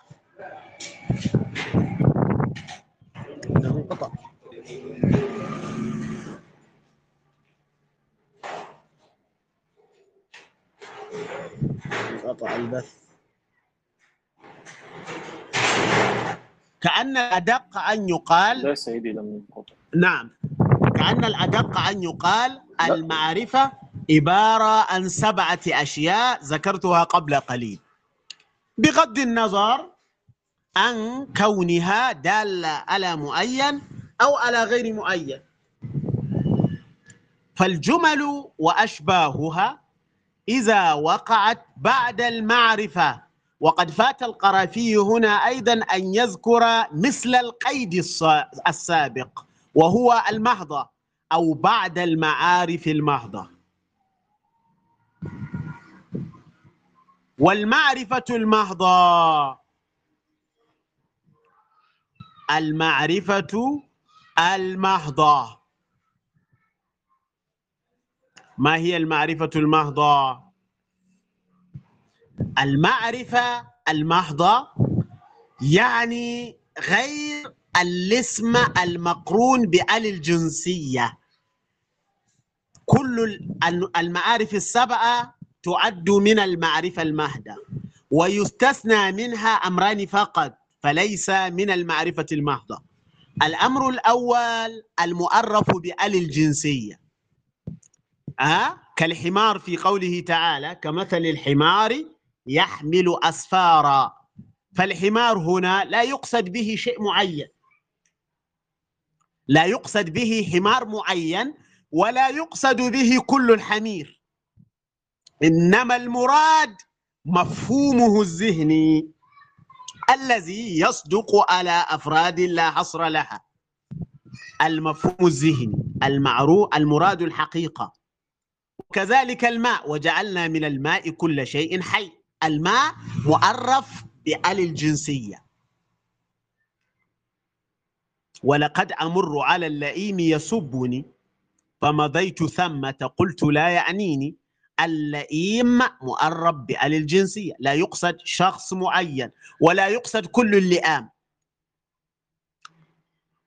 لا يؤد معرفة محضة فالجملة الواقعة بعد المعرفة الم...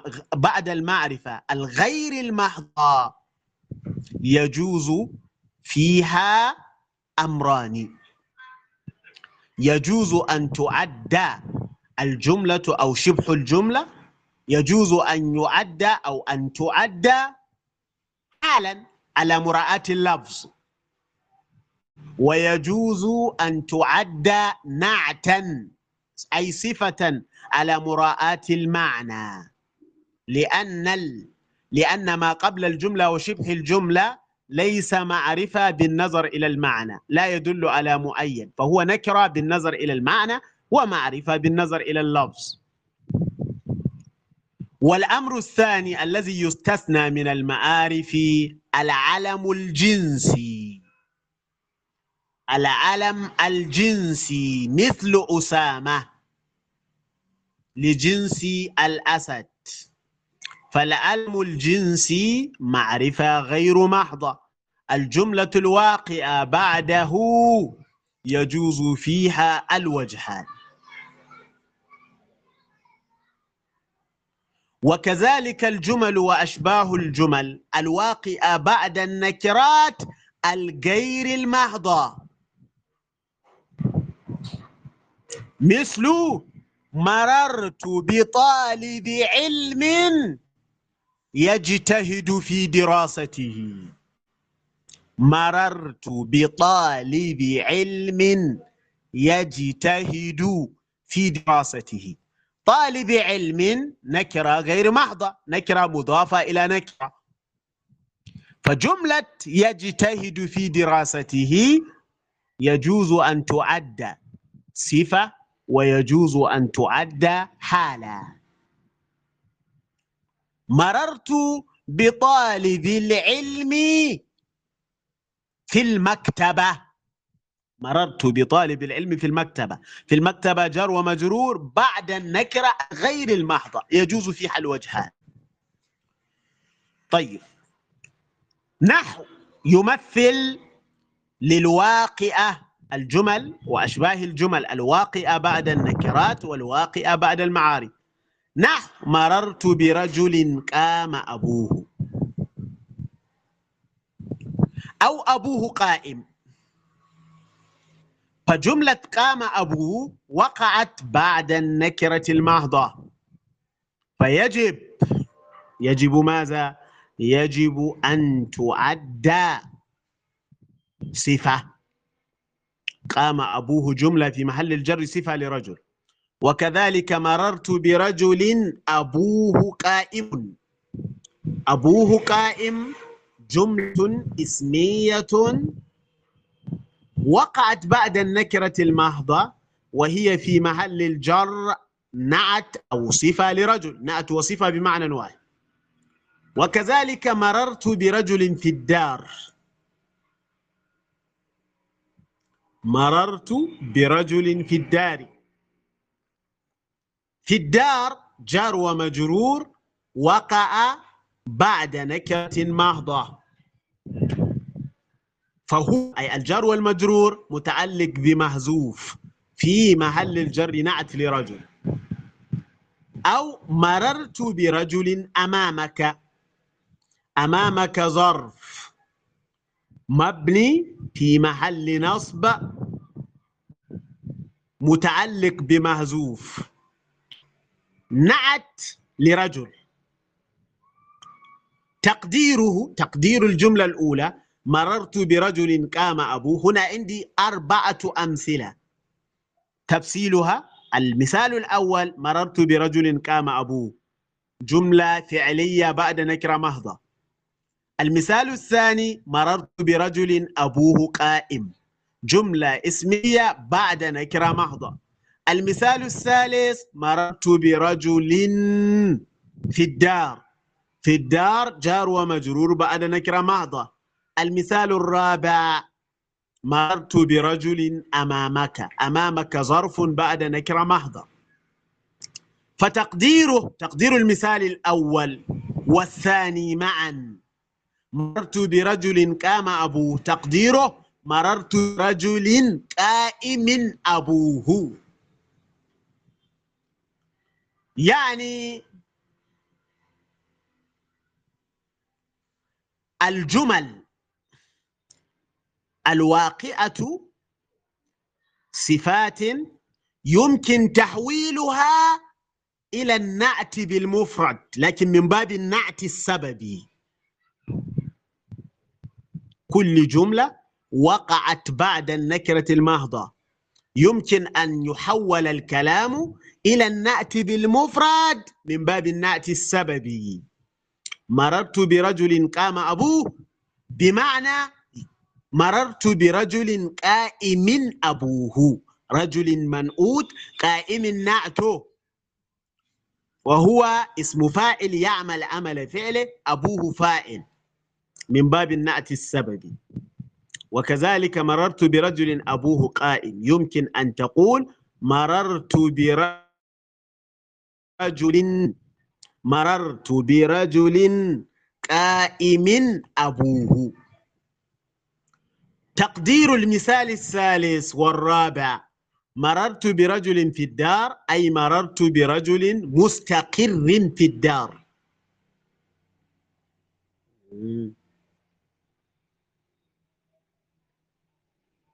مررت برجل مستقر في الدار. كذلك المثال الرابع مررت برجل أمامك. تقديره مررت برجل مستقر أمامك. انتهى من الجمل وأشباه الجمل الواقعة بعد النكرات. والآن مع الواقعة بعد المآرب. ومررت بزيد يضحك. مررت بزيد يضحك. مررت فعل وفائل بزيد جار ومجرور. يضحك فعل مضارع فاعله ضمير مستتر تقديره هو. يعود على زيد. والجملة في محل النصب حال. عملا بقاعدة الجمل بعد المعارف المحضة أحوال. والتقدير. مررت بزيد ضاحكا. أو يضحك أبوه يعني يمكن أن تأتي. يعني يمكن أن يكون يمكن أن تكون الجملة الواقعة بعد المعرفة. يمكن أن تكون صفة لما قبلها في المعنى. ويمكن أن تكون صفة لما بعدها في المعنى. مررت بزيد يضحك. الضحك صفة لزيد. ويمكن أن أقول مررت بزيد يضحك أبوه. فالضحك ليس صفة لزيد بل هو صفة لأبيه.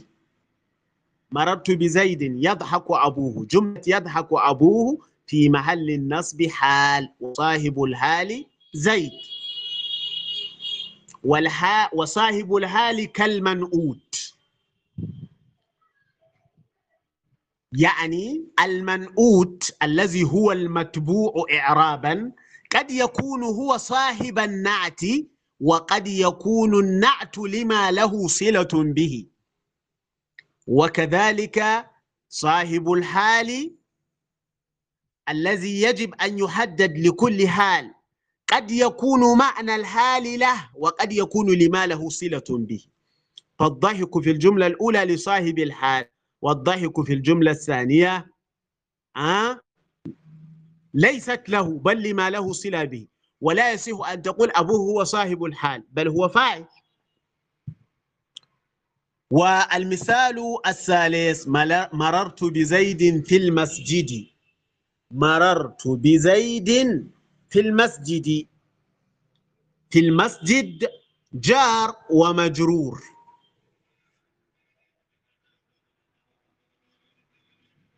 في المسجد جار ومجرور بعد المعرفة المحضة.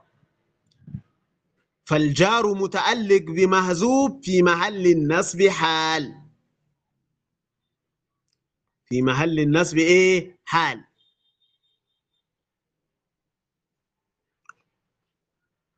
أو عندك. المثال الرابع. تقديره يعني مررت بزيد. عندك. عندك ظرف بعد المعرفة المحضة تقديره ضاحكا في الجملة الأولى مررت بزيد. يضحك. بتقدير مررت بزيد ضاحكا وتقدير الجملة الثانية أو المثال الثاني مررت بزيد يضحك أبوه تقديره مررت بزيد ضاحكا أبوه. آه؟ مشهور في كتب النحو في باب النعت بالذات أن يقسم النعت إلى نعت حقيقي ونعت سببي. والحال كالنعت كما قلت قبل قليل ينقسم إلى حقيقي وسببي وهذا لا يكاد ينبه عليه في أبواب الحال من كتب النحو. فليتعمل لهذا. ضاحكا أبو حال سببي. فالضحك ليس لصاحب الحال بل لما له صلة به. أو مستقرا في المسجد. هذا للمثال الثالث. مررت بزيد مستقرا في المسجد. وحذف المتعلق على الوجوب كما سبق في القاعدة التي مرت في القاعدة الأولى. والمثال الرابع بتقدير مررت بزيد مستقرا عندك. وبهذا انتهت القاعدة الثانية. وهذه القاعدة لها تفاصيل وتفريعات. لا يمكن أن نتطرق لها لكن نشير إلى مواضعها لمن يريد أن يفصل هذه القاعدة. ويوسع هذه النصوص المجملة. قواعد الإعراب عن قواعد الإعراب لابن هشام. هذه القاعدة موجودة. وهذا الكتاب الإعراب عن قواعد الإعراب له شروح وحواش. لك أن تراجع هذه القاعدة في الإعراب عن قواعد الإعراب لابن هشام وفي شروح هذا الكتاب. كشرح الشيخ خالد موصل الطلاب إلى قواعد الإعراب. والحواشي على شروح الشيخ خالد كهاشية الشيخ حسن العطار التي تكاد تفوق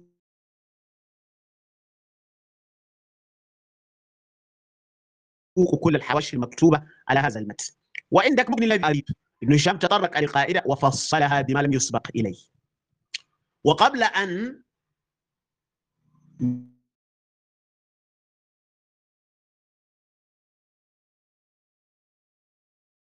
ندخل في القاعدة الثالثة نعلق على هذه القاعدة كما فعلنا في القاعدة السابقة تعليقات أو استدراكات. الاستدراك الأول أو التعليق الأول قد أشرنا إليه في قراءة النص. يا أحمال ذكر المهضية القاعدة التي ذكرها الشيخ مرتبطة بالنكرات المحضة والصفات المحضة. وقد ذكرنا معنى النكرة المحضة والصفة المحضة. أما النكرة الغير المحضة أما النكرة ها؟ الغير المحضة.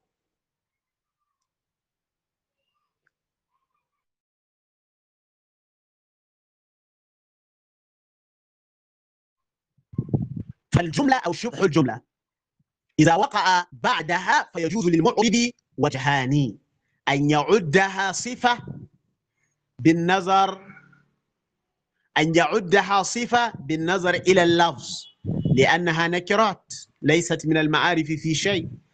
فالنكرة المضافة إلى النكرة ليست معرفة. وأن والوجه الثاني أن يجعلها حالا بالنظر إلى اللفظ لأن الإضافة تقرب النكرة إلى المعرفة.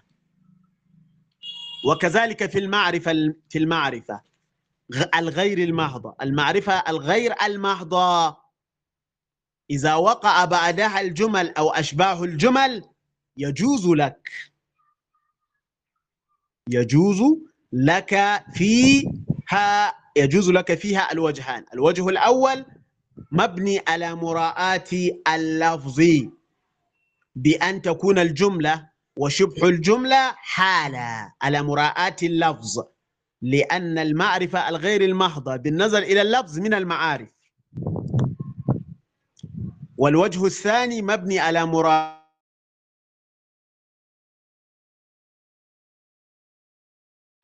المعنى. فتجعل الجملة وشبه الجملة صفة لأن المعرفة الغير المحضة لا تدل على معين هذا التعليق الأول. وهذا التعليق أو هذا الاستدراك مذكور مفصل في المغني وفي الإعراب عن قواعد الإعراب وشروحه وحواشيه. التعليق الثاني.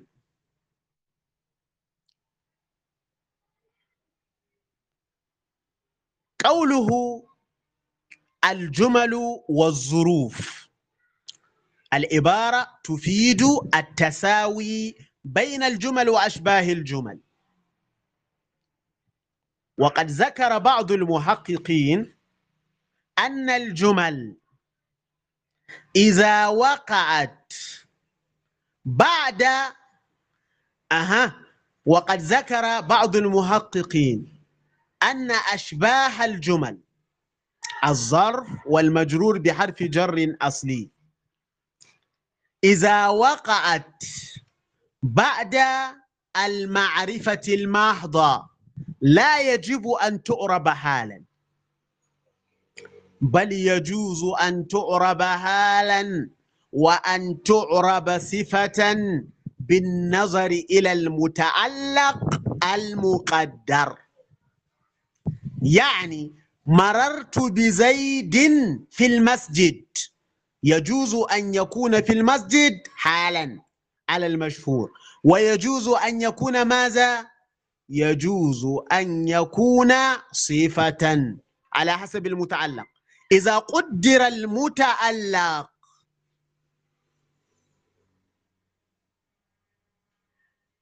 أو إذا كان شبه الجملة.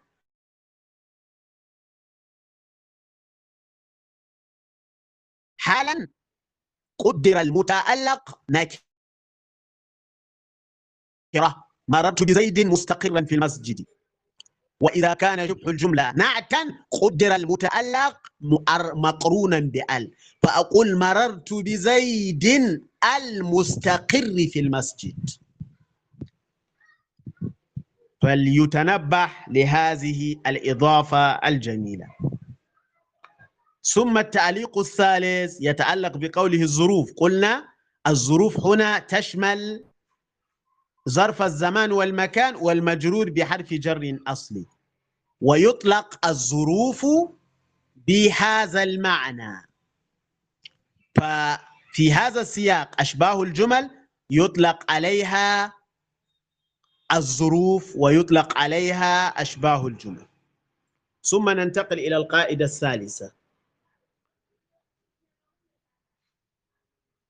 قبل أن ندخل في القاعدة الثالثة يمكن خلال دقيقتين أو ثلاث دقائق أن يسأل من له سؤال في القاعدة الثانية.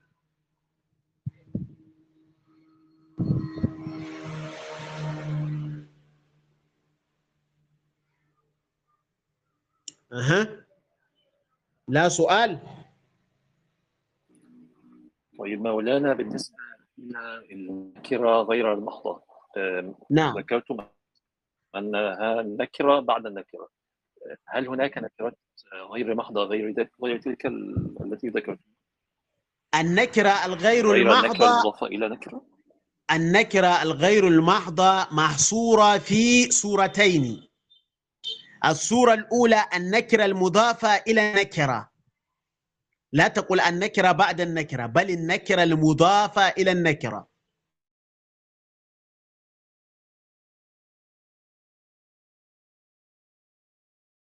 مثل طالب علم.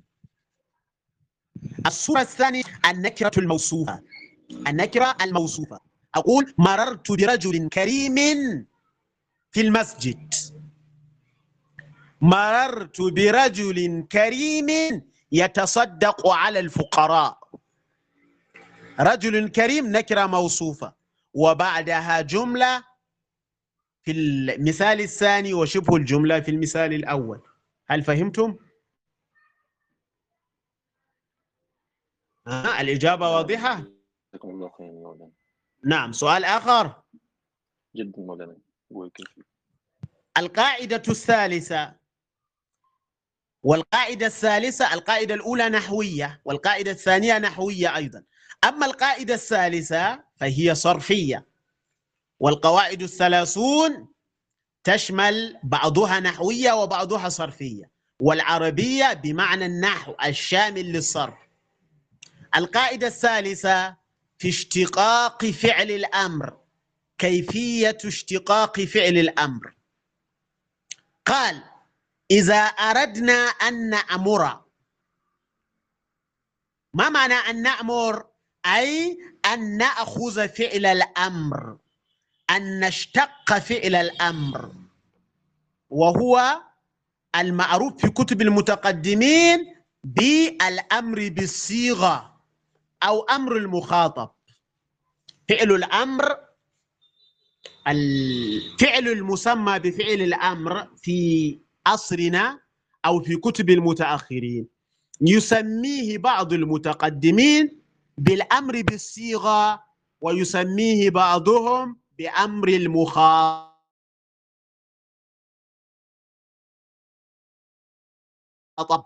أمر إيه؟ المخاطب. يعني ثلاثة أسماء لمسمى واحد. لا تتوهم لا تفهم عبارة القرافي على ظاهرها. وإذا حملتها على ظاهرها فعبارته غير دقيقة يجب أن يستدرك عليها. يعني إذا فهمت قوله أن نأمر بمعنى أن نوجه الأمر إلى أحد. فصيغ الأمر في اللغة العربية متعددة. الأصل فعل الأمر. ويضاف إلى الأمر المضارع المقرون بلام الأمر. ويضاف إليه اسم فعل الأمر. ويضاف إليه أيضا المصدر النائب عن فعله. يعني صيغ الأمر المباشرة في اللغة العربية أربعة فعل الأمر افهم. أو فعل الأمر اسمع. المضارع المقرون بفعل الأمر ليسمع. الحاضرون ما يقال. ثم اسم فعل الأمر. مثل صح بمعنى اسكت. ثم المصدر النائب عن فعله مثل فضرب الرقاب بمعنى اضربوا الرقاب. فصبرا في مجال الموت صبرا بمعنى اصبري في مجال الموت اصبري. إذا لا يصح الإطلاق في قوله نأمر بل المراد أن نشتق فعل الأمر. إذا أردنا أن نأتي بفعل الأمر رددنا الماضي إلى المضارع. رددنا الماضي إلى المضارع.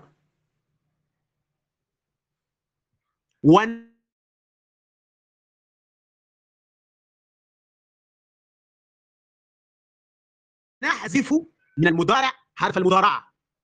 مثل يتعلم. تعلم مضارعه يتعلم. ونحذف حرف المضارعة. فيصير تعلم. تعلم. ثم ننظر ما بعده. أي ما بعد حرف المضارعة. تحديد مرجع الضمير. في قراءة النصوص مهم جدا. والخطأ فيه يؤدي إلى الخطأ في الفهم. قال رددنا الماضي إلى المضارع. ونحذف حرف المضارعة. ثم ننظر ما بعده. ما بعد إيه؟ ما بعد حرف المضارعة المهزوف. فإن كان متحركا نطقنا به أي نطقنا بما بقي كما هو.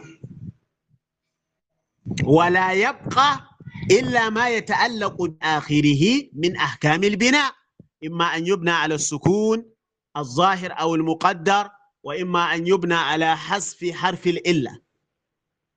نحو صلى يصلي صلي.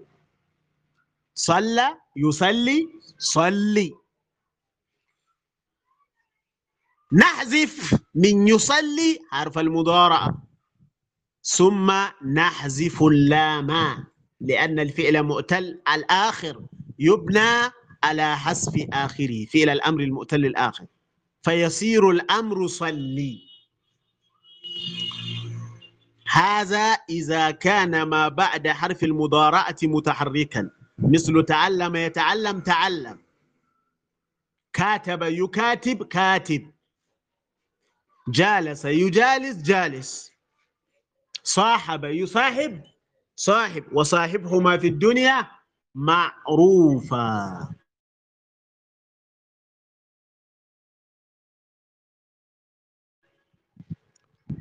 أو ساكنا هذا عطف متحركا. فإن كان متحركا نطقنا به. نحو صلى يصلي صل. أو ساكنا. وفي ماضيه حمزة. يعني إذا كان الفعل الماضي على وزن إذا كان المضارع ماضيه على وزن أفعل. فالحمزة من أول الماضي لا تثبت في المضارع. أحسن مضارئه يحسن وأين الحمزة الموجودة في الماضي حذفت للتخفيف. ولئلا تجتمع الحمزتان عندما يبدأ المضارع بحمزة المتكلم. أحسن يحسن نحسن تحسن أحسن. ولا يقال يؤحسن نؤحسن تؤحسن حتى لا تجتمع الحمزتان عند قولك أحسن. إذا هذه الحمزة الساقطة في المضارع ترد في الأمر للحاجة إلى المتحرك بعد للحاجة إلى النطق بالساكن بعد حذف حرف المضارعة. والساكن لا يبتدأ به الكلام. فإذا كان أول الكلام ساكنا وجب أحد الأمرين. إما أن يؤتى بحمزة الوصل قبل الساكن وإما أن يهزف الساكن. لا يبدأ لا تبدأ. الكلمة العربية بحرف ساكن. وإن وقع الساكن في أول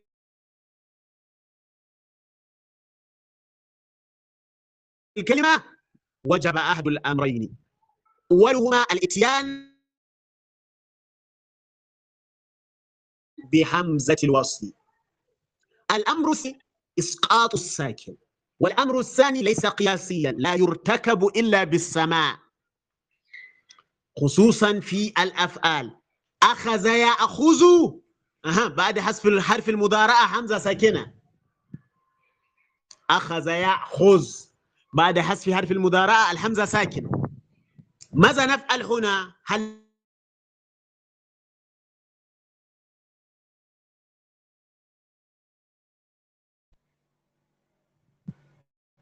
فأقول إيه؟ أها.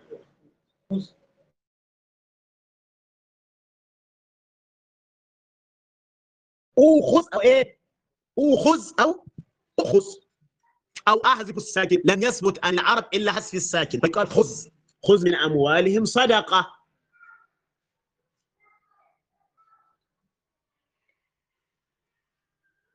مفهوم الكلام؟ إذا إذا كان في أول ال... إذا كان ما بعد حرف المضارعة ساكن. والماضي على وزن أفعل جيء بالحمزة الموجودة في أول الماضي. وهو ليس همزة وصل لكنه حمزة قطع. تثبت وصلا ودجا وعلى هذا قلت أو أقول في هذا المقام يمكن أن يقال. الأمر من بناء أفعل يؤخذ من الماضي بكسر ما قبل الآخر. يعني إذا أردت الأمر من كل فعل على وزن أفعل تأخذه من الماضي لا من المضارع. أحسن أريد الأمر أقول لا تغيير في الماضي إلا في كسر ما قبل الآخر. أحسن. الفرق بين الماضي والأمر في حركة ما قبل الآخر. أكرم أكرم. إلا أن النحويين يطردون الباب على وتيرة واحدة. فيقولون إن الأمر يؤخذ من المضارع في جميع الأحوال حتى في هذه الحالة. ويصح ما قلت لكن فيه تشتيت مسائل باب واحد ومن أصولهم طرد الباب على وتيرة واحدة. وفي ماضيه حمزة أعدناها مفتوحة أو مكسورة. عبارة القرافي هنا على خلاف المقرر في كتب النحويين خصوصا الكتب التعليمية. يقولون أو ساكنا وفي ماضيه همزة أعدناها المقصود بالحمزة هنا همزة قطع مثل أكرم يكرم. أعدناها في الأمر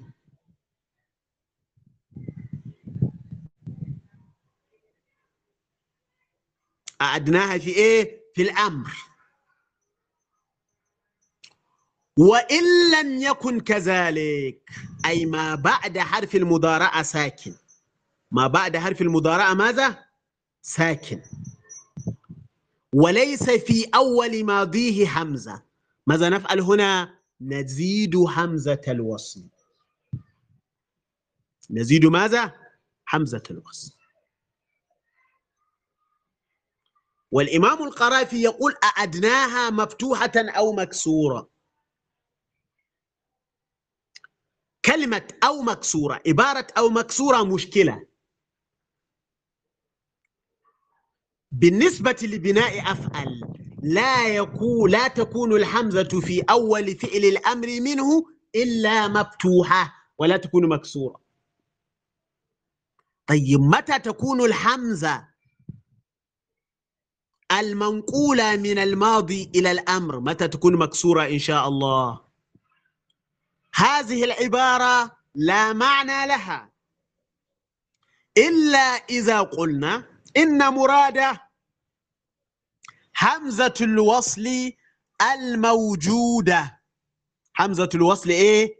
الموجودة في أول الماضي. مثل انتصر. انتصر. في الأمر أقول انتصر. فالحمزة هنا مكسورة. وهي مكسورة في الماضي وفي الأمر. كما أنها مفتوحة في أكرم أكرم ماضيا وأمرا. استغفر استغفر. وهذا مراده. فعبارته على خلاف المقرر وهي توهم التسوية بين همزة القطع وهمزة الوصل. بين همزة القطع وماذا؟ وهمزة الوصل.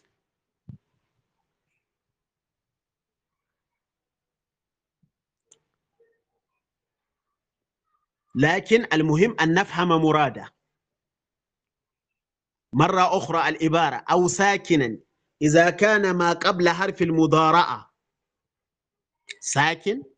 وفي ماضيه حمزة والحمزة في أول الماضي إما أن تكون حمزة قطع وإما أن تكون حمزة وصل متى تكون حمزة قطع إذا كان على وزن أفعل فقط. والحمزة في غير صيغة أفعل من الماضي همزة وصل قال مفتوحة أو مكسورة. سواء أكانت الحمزة مفتوحة وهي همزة أفعل التي هي همزة قطع أو مكسورة وهي همزة الوصف في غير صيغة أفعل. قال نحو أكرم. أها. يكرم. أين الأمر؟ أكرم. الحمزة الساقطة في في المضارع معادة في الأمر. ثم قال أسمع يسمع أسمع. لذلك قلت لكم قبل قليل قوله أو مكسورة مشكلة والأولى إسقاطها. الأولى والأدق حذف قوله أو مكسورة. المثال الثاني أسمع يسمع أسمع. طيب كان عليه أن يذكر كان عليه أن يذكر مثالا. مثال لماذا؟ للأمر من الماضي الذي أوله حمزة مكسورة. يعني المثال الأول أكرم يكرم أكرم للحمزة المفتوحة. أين مثال الحمزة المكسورة؟ لم يأتي به. أسمع يسمع أسمع مثل أكرم يكرم أكرم.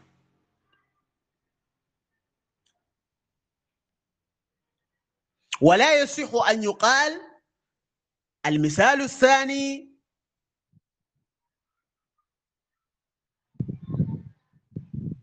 لا يمكن أن يضبط بغير هذا الضبط. لا وجه له. طيب انظروا إلى ما بعد هذا. قال وإلا إلا هذا أسلوب شرط. أداة شرط حذف منها فعل الشرط. ما تقدير فعل الشرط؟ وإن لا تكن الحمزة في ماضيه إلا تكن الحمزة في ماضي مثله إلا تنصروه فقد نصره الله. إلا أن هناك يعني فعل الشرط لم يهزب لكنه موجود. إلا قد تكون عبارة عن إن الشرطية ولا النافية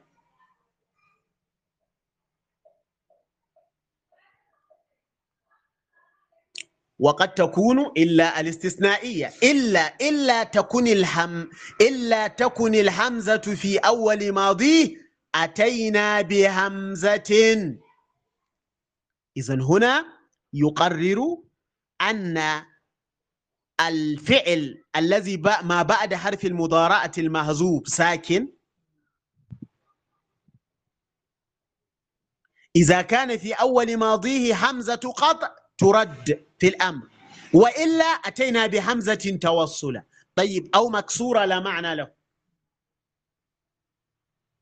لأنه يشمل كل صور الماضي التي في أولها همزة وصل ويشمل غيرها. وإلا أتينا بهمزة توصلا للنطق بالساكن. همزة وصل. وهمزة الوصل هذه قال ونضمها إن كان ما بعد الساكن مضموما. إن كان ما بعد الساكن مضموما. من الحروف الأصلية.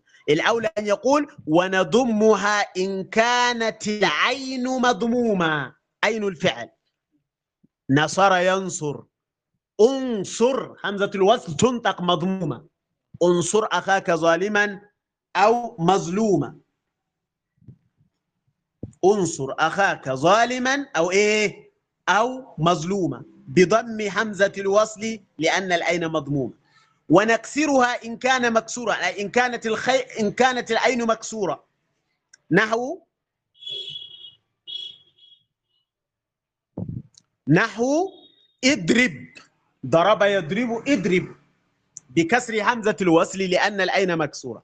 أو مفتوحة يعني نكسر همزة الوصل إذا كانت العين مفتوحة أيضا. همزة الوصل إما أن تكون مضمومة وإما أن تكون مكسورة ولا تفتح. لا تفتح.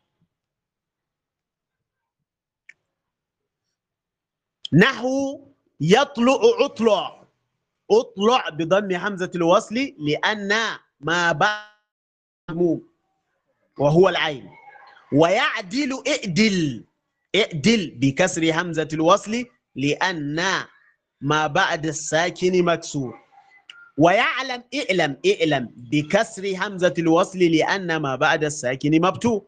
قال وهذه الهمزة كلها وصل والتي في الماضي كلها قطع إذا يقصد همزة قطع وهذه العبارة أيضا يستدرك عليها. قوله والتي في الماضي هو يسمي اسم الحمزة مشترك بين همزة الوصل وهمزة القطع. كما سمى الهمزة التي في أول الأمر همزة. همزة الوصل سماها بالحمزة. طيب قال وهذه الحمزة كلها وصل. الحمزة الموجودة في الأمر كلها وصل. الحمزة التي في هذه الأوامر يطلع أطلع يعدل اعدل يعلم اعلم. والتي في الماضي كلها قطع. هذا فيه استدراك. طيب الحمزة في انتصر. هل هي قطع؟ لا ليس قطعا هي وصف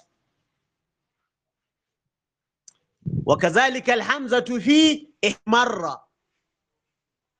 والحمزة في انكسر. والحمزة في استغفر. هذه كلها أفعال ماضية. وفي أولها حمزة. وليست من حمزات القطع. إذا والتي في الماضي كلها قطع. الأدق والأصح أن يقال والتي في الماضي. الذي على وزن أفعل دون يعني إسقاط كلمة كلها. ووضع الذي في صيغة أفعل. والتي في الماضي من صيغة أفعل قطع. طيب انتهى من حكم فعل الأمر بالنظر إلى أوله. والآن يدخل في حكم الأمر بالنظر إلى آخره. وهذا يتعلق بأحكام البناء ليس من الصرف في شيء. ثم نسكن آخر الفعل إن كان ساكنا. نسكن آخر الفعل إن كان ساكنا. نحو اعلم. ما معنى إن كان ساكنا؟ أي إن كان صحيح الآخر. إن كان صحيح الآخر. ونحذف آخره إن كان معتلا. معتل مقابل لساكن. إذا ساكن بمعنى صحيح الآخر. نحو أغزو. أصله أغزو.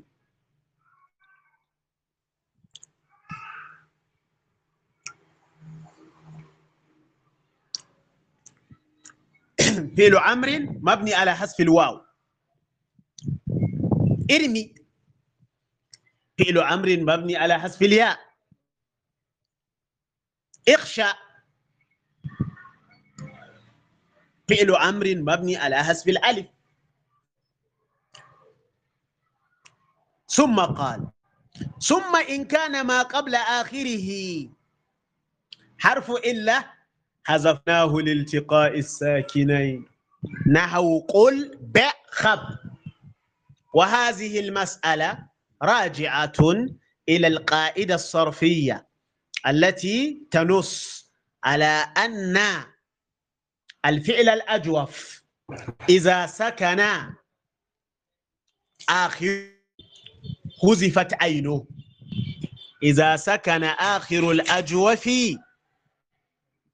إذا سكن آخر الأجوف.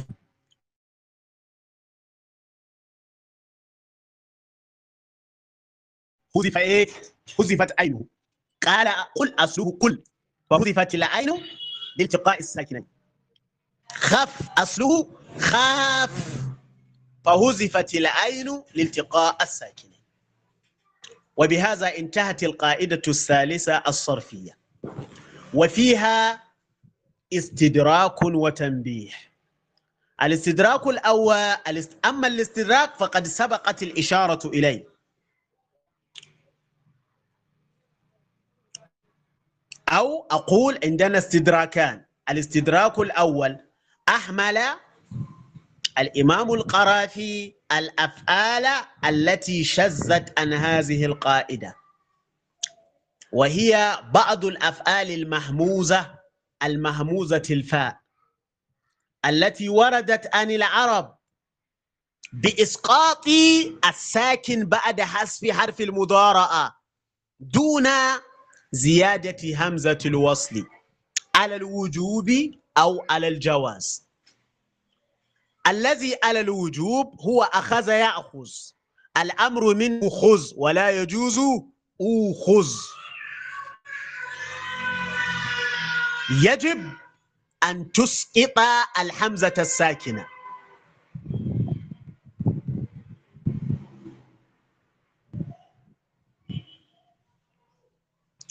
ومثله أيضا أمر يأمر. الأمر منه مر. يجب إسقاط الحمزة ولا يجوز إثباتها إلا إذا كان قبلها آء أو واو. يجوز أن أقول وأمر كما في القرآن وأمر أهلك بالصلاة. ويجوز فأمر. ولكن لا يجوز أمر. ها؟ كما يقول بعض المصريين وليس كلهم يعني أمر هذا لا يجوز. يقال إيه؟ مر ولا يجوز أمر على الإطلاق إما مر وإما وأمر أو فأمر. وكذلك الأمر من سأل يسأل سأل يسأل يجوز فيه الوجهان يجوز يعني سأل يسأل. بعد إسقاط حرف المضارعة يجوز أن تزيد همزة الوصل فتقول اسأل. ويجوز إسقاط همزة الوصل وحذف الوسط. حذف الحمزة في الوسط ونقل حركتها إلى ما قبلها ويقال سل. ومنهم من يقول اسأل فعل أمر من سأل يسأل وسل فعل أمر من سال يسال. يعني فعل الفعل من السؤال له لغتان عن العرب ومنهم من يقول سأل يسأل وهي اللغة المشهورة. ومنهم من يقول سال يسال وعليه قوله تعالى ها أه سأل سأل سائل بعذاب واقع. في قراءة نافع في قراءة نافع برواية ورش. سال مضارئه يسال والأمر سل سل بني إسرائيل. إذا سل أمر من سال يسال واسأل أمر من سأل يسأل فلا شذوذ في هذا الفعل وإنما الشذوذ فيما ذكرت قبله. هذا الاستدراك الأول أو التنبيه الأول. الاستدراك الثاني قوله أو مكسورة أعدناها. مفتوحة أو مكسورة. أشرنا إلى أن الأقرب إسقاط قوله أو مكسورة لأنها توهم أن الحمزة من بناء أفعل قد تكون مكسورة ولا تكون مكسورة أبدا لا في الماضي ولا في الأمر. والثالث قوله والتي في الماضي كلها قط قلنا الأولى إسقاط كلها ووضع من صيغة أفعل بدلا من كلها. هذه الاستدراكات. ثم التنبيه الدقيق الجميل الذي سيفاجئ الكثيرين إن شاء الله. ما هو هذا التنبيه؟ الإمام القرافي تكلم عن حكم فعل الأمر بالنظر إلى أوله. وحكم فعل الأمر بالنظر إلى آخره. فذكر أن فعل الأمر إذا كان صحيح الآخر يبنى على السكون. وإذا كان مؤتل الآخر يبنى على حسب حرف الإلة طيب هناك حالة ثالثة لفعل الأمر لم يتطرق إليها وهي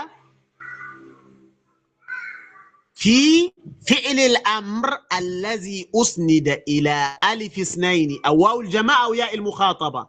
افهما افهموا افهمي. لم يقل عنه شيئا. المشهور في كتب المتأخرين أن يقال فيه مبني على حذف النون. وهذا لا يثبت. على مذهب البصريين. ولا يثبت عند جمهور النحويين كيف نقول فعل أمر مبني على حذف النون؟ والنون لا تكون في فعل الأمر مطلقا في جميع الأحوال. افهمها كيف أقول مبني على حذف النون. متى كانت النون فيه حتى يبنى على حذفها. النون توجد في الفعل المضارع فقط والفعل المضارع شيء وفعل الأمر شيء آخر.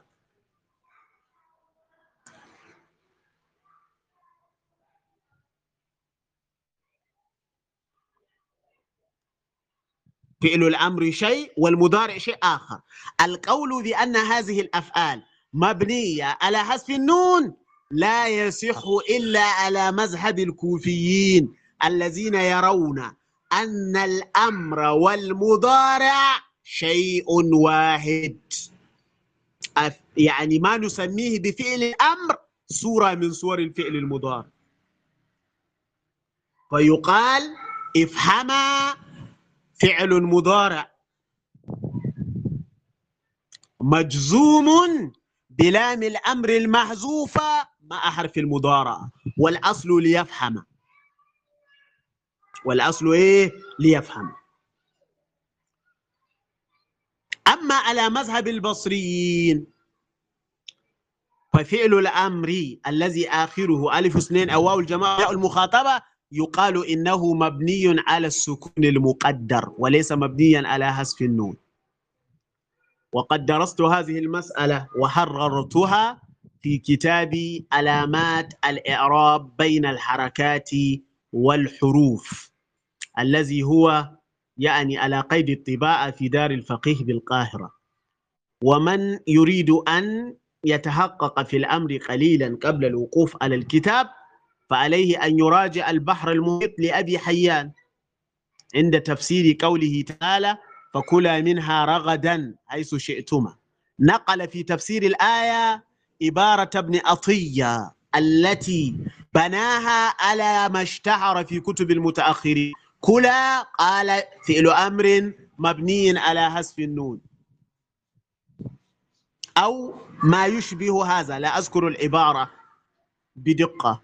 وأبو حيان تعقبه ورد عليه وذكر أنه لا يثبت على مذهب البصريين وإنما يثبت على مذهب الكوفيين فقط. وبهذا انتهينا من القاعدة الثالثة. ومن له سؤال فليتفضل. فيما يتعلق بالقاعدة الثالثة. نعم.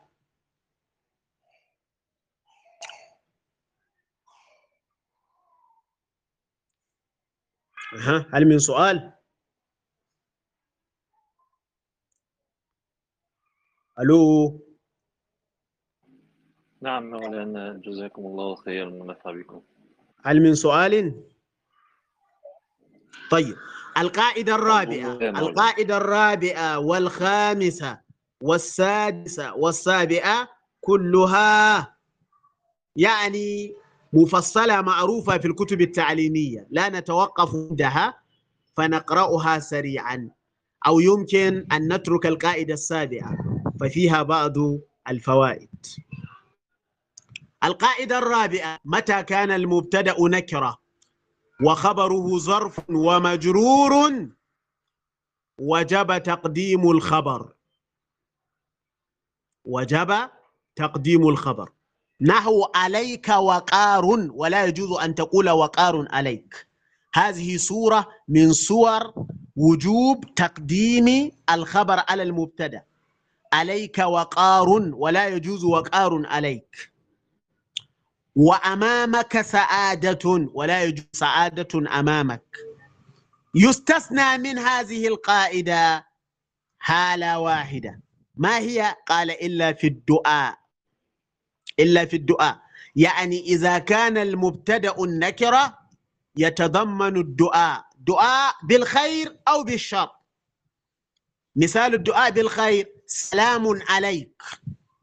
يجوز أن تقول عليك سلام ويجوز سلام عليكم سلام عليك معناه سلمك الله من كل سوء.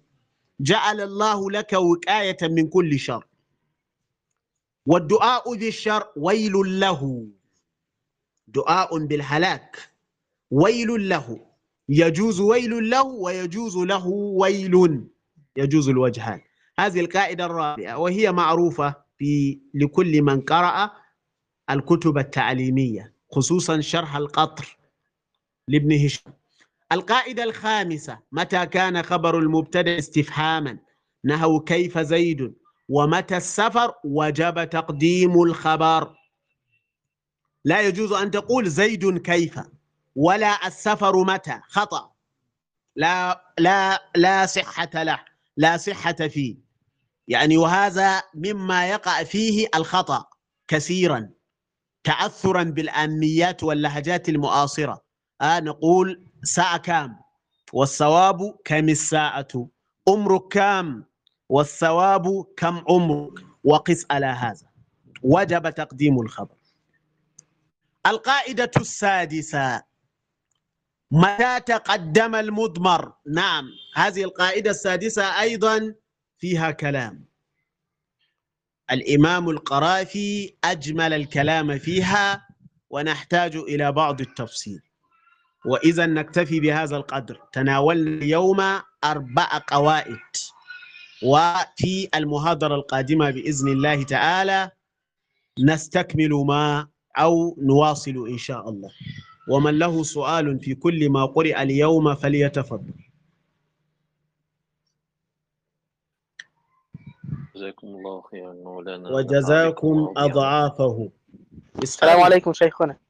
أيوة يا سيدي عدم السؤال يدل على أن الحاضرين نائمون. حفظكم الله سيدي ربنا يبارك فيكم يا أو رب. يشاركون بالتليفونات وعقولهم في عالم آخر. ربنا يحفظك يا سيدي الله يرفع قدرك. النحو بلا سؤال لا ينفع. صحيح. عندي سؤال شيخنا. تفضل. في نحو آه، آه، قولنا آه، كم مالك؟ نعم. آه، هنا كم استفهام وعند سيبويه بتعرب مبتدأ. آه. أهم ف- السؤال يعني آه، الشيخ هنا قال يجب تقديم ال- يجب تقديم الخبر.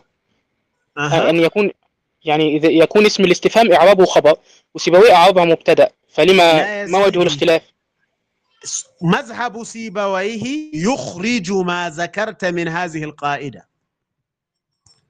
متى كان خبر المبتدأ استفهاما كم مالك على مذهب سيبويه هل خبر المبتدأ استفهام؟ لا أه؟ لا ليس استفهاما سيبويه مبتدأ ومالك هو الخبر هل مالك يدل على الاستفهام؟ لا لا لا, لا. إذا الصورة لا تندرج تحت القاعدة متى كان خبر المبتدأ استفهاما والمثال المذكور ليس خبر المبتدأ فيه استفهاما فلا يندرج تحت القاعدة. نعم. أها. وصلت؟ السؤال جميل والجواب أجمل. شيخنا آه، ها؟ في نعم سيدي الله يحفظك يا رب ويبارك في حضرتك. الله طبعا شيخنا يكفي أنه منك. الله يخليك الله يكرمك. شيخنا طب هو ل- تفضل. لم استثنى فقط ال- الاسم إذا كان نكرة وجب أن يتأخر. وأن يتقدم الخبر عليه. آه، واستثنى حالة الدعاء. نعم. ولكن أيضا إذا دل على كل مثلا كل له قانتون. لا هذا لا يندرج تحت القاعدة أيضا يا سيدي. ها؟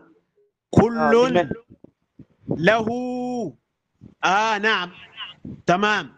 كل له قانتون. أي نعم كما قلت لا يندرج تحت القاعدة. كل ليس نكرة. يعني يمكن هناك استدراك خفيف. قوله متى كان المبتدأ نكرة قرأنا القاعدة سريعا وفاتنا أن نستدرك على عبارته. متى كان المبتدأ نكرة محضة؟ متى كان المبتدأ ماذا؟ نكرة محض محضة. أما النكرة الغير المحضة فلا يجب فيها ما ذكر. كل له قانتون كل النكرة غير محضة. هناك مضاف إليه مقدر. على الوجوب. يعني كل مما يضاف إلى المفرد وجوبا يجوز أن يهزب حتى يرى بعض النحويين أن التنوين عوض عن المضاف المحذوف كل له قانتون أي كل مخلوق أو كل خلق قانت له. أو كلهم قانتون له. أن كلهم أو كل إنسان أو كل مخلوق نكر. الآية لا تصدق على القاعدة إلا على إطلاق القرافي ولا بد أن يقيد إطلاق. نكرة محضة. مفهوم الكلام؟ شيخنا طب لو اعتبرنا التنوين هذا للتمكين. أه؟ لو اعتبرنا التنوين للتمكين. الوجوب لا يتم المعنى إلا به. ما سمعتكم سيدي؟ والله كال... الصوت انقطع. أنا؟ تسمعني؟ اسمعك الآن سيدي اسمعك. أيوة. إذا كان التنوين تنوين التمكين.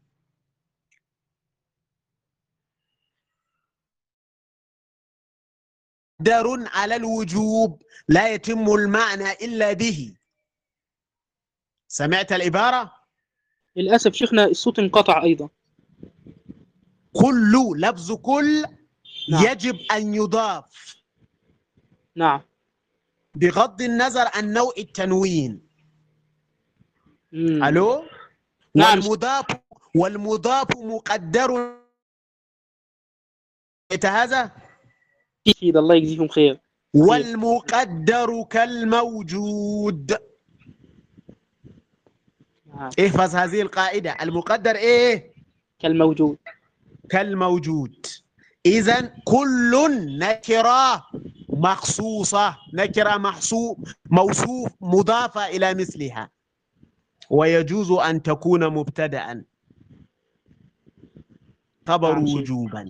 مفهوم الكلام؟ مفهوم سيد الله يجزيكم خير. يحفظكم قيدوا. عبارة القرافي. أنت السؤال السؤال جميل. يعني الحاضرون كلهم يجب أن يقيدوا قول القرافي متى كان المبتدأ نكرة. لابد أن تقيد بقوله نكرة محضة أو نكرة غير مخصوصة. سؤال آخر. اسألوا قبل أن تسألوا. وحاسبوا أنفسكم قبل أن تحاسبوا ها؟ خلاص؟ ينفع يا شيخنا نسأل في يعني في موعد درس لحضرتك؟ لا لم بعد أن نشرح. طيب تحت أمرك. بإذن الله. بارك الله فيكم يا شيخ نور. الله سيدي ربنا يرفع قدرك يا رب. الله يرضى عنك الله يخليك. خلاص؟ وصلى الله على النبي الكريم. نراكم بإذن الله تعالى في الموعد القادم.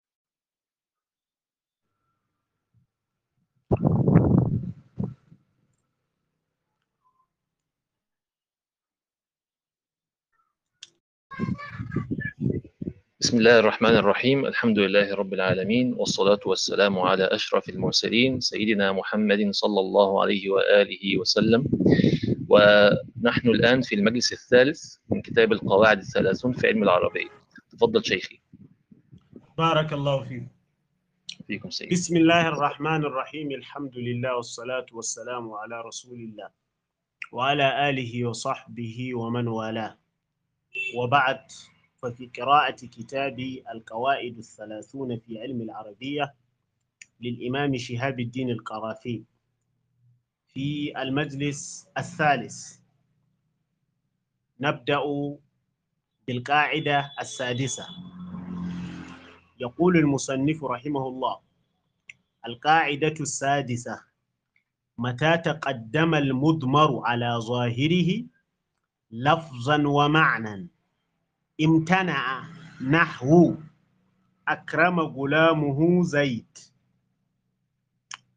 أو تأخر لفظا ومعنى نحو أكرم زيد غلامه أو تقدم لفظا لا معنى نحو أكرم غلامه زيد وأبوه زيد قائم جازا. هذه القاعدة من قواعد باب الضمير. وباب الضمير باب دقيق كثير الفوائد ودقيق المسائل. ومسائله للأسف متفرقة في الكتب. فلا تكاد تجد كتابا واحدا يجمع كل مسائل هذا الباب المهم. وبناء على هذا أعددت كتابا أرجو أن ينشر قريبا باسم الجواهر من أحكام الضمائر. في حدود 300 صفحة. يعني أحسبه كتابا جامعا لكل مسائل الباب. ومن مسائل باب مرجع الضمير أن الضمير على تعريفه المشهور هو ما يدل على المتكلم أو المخاطب أو الغائب.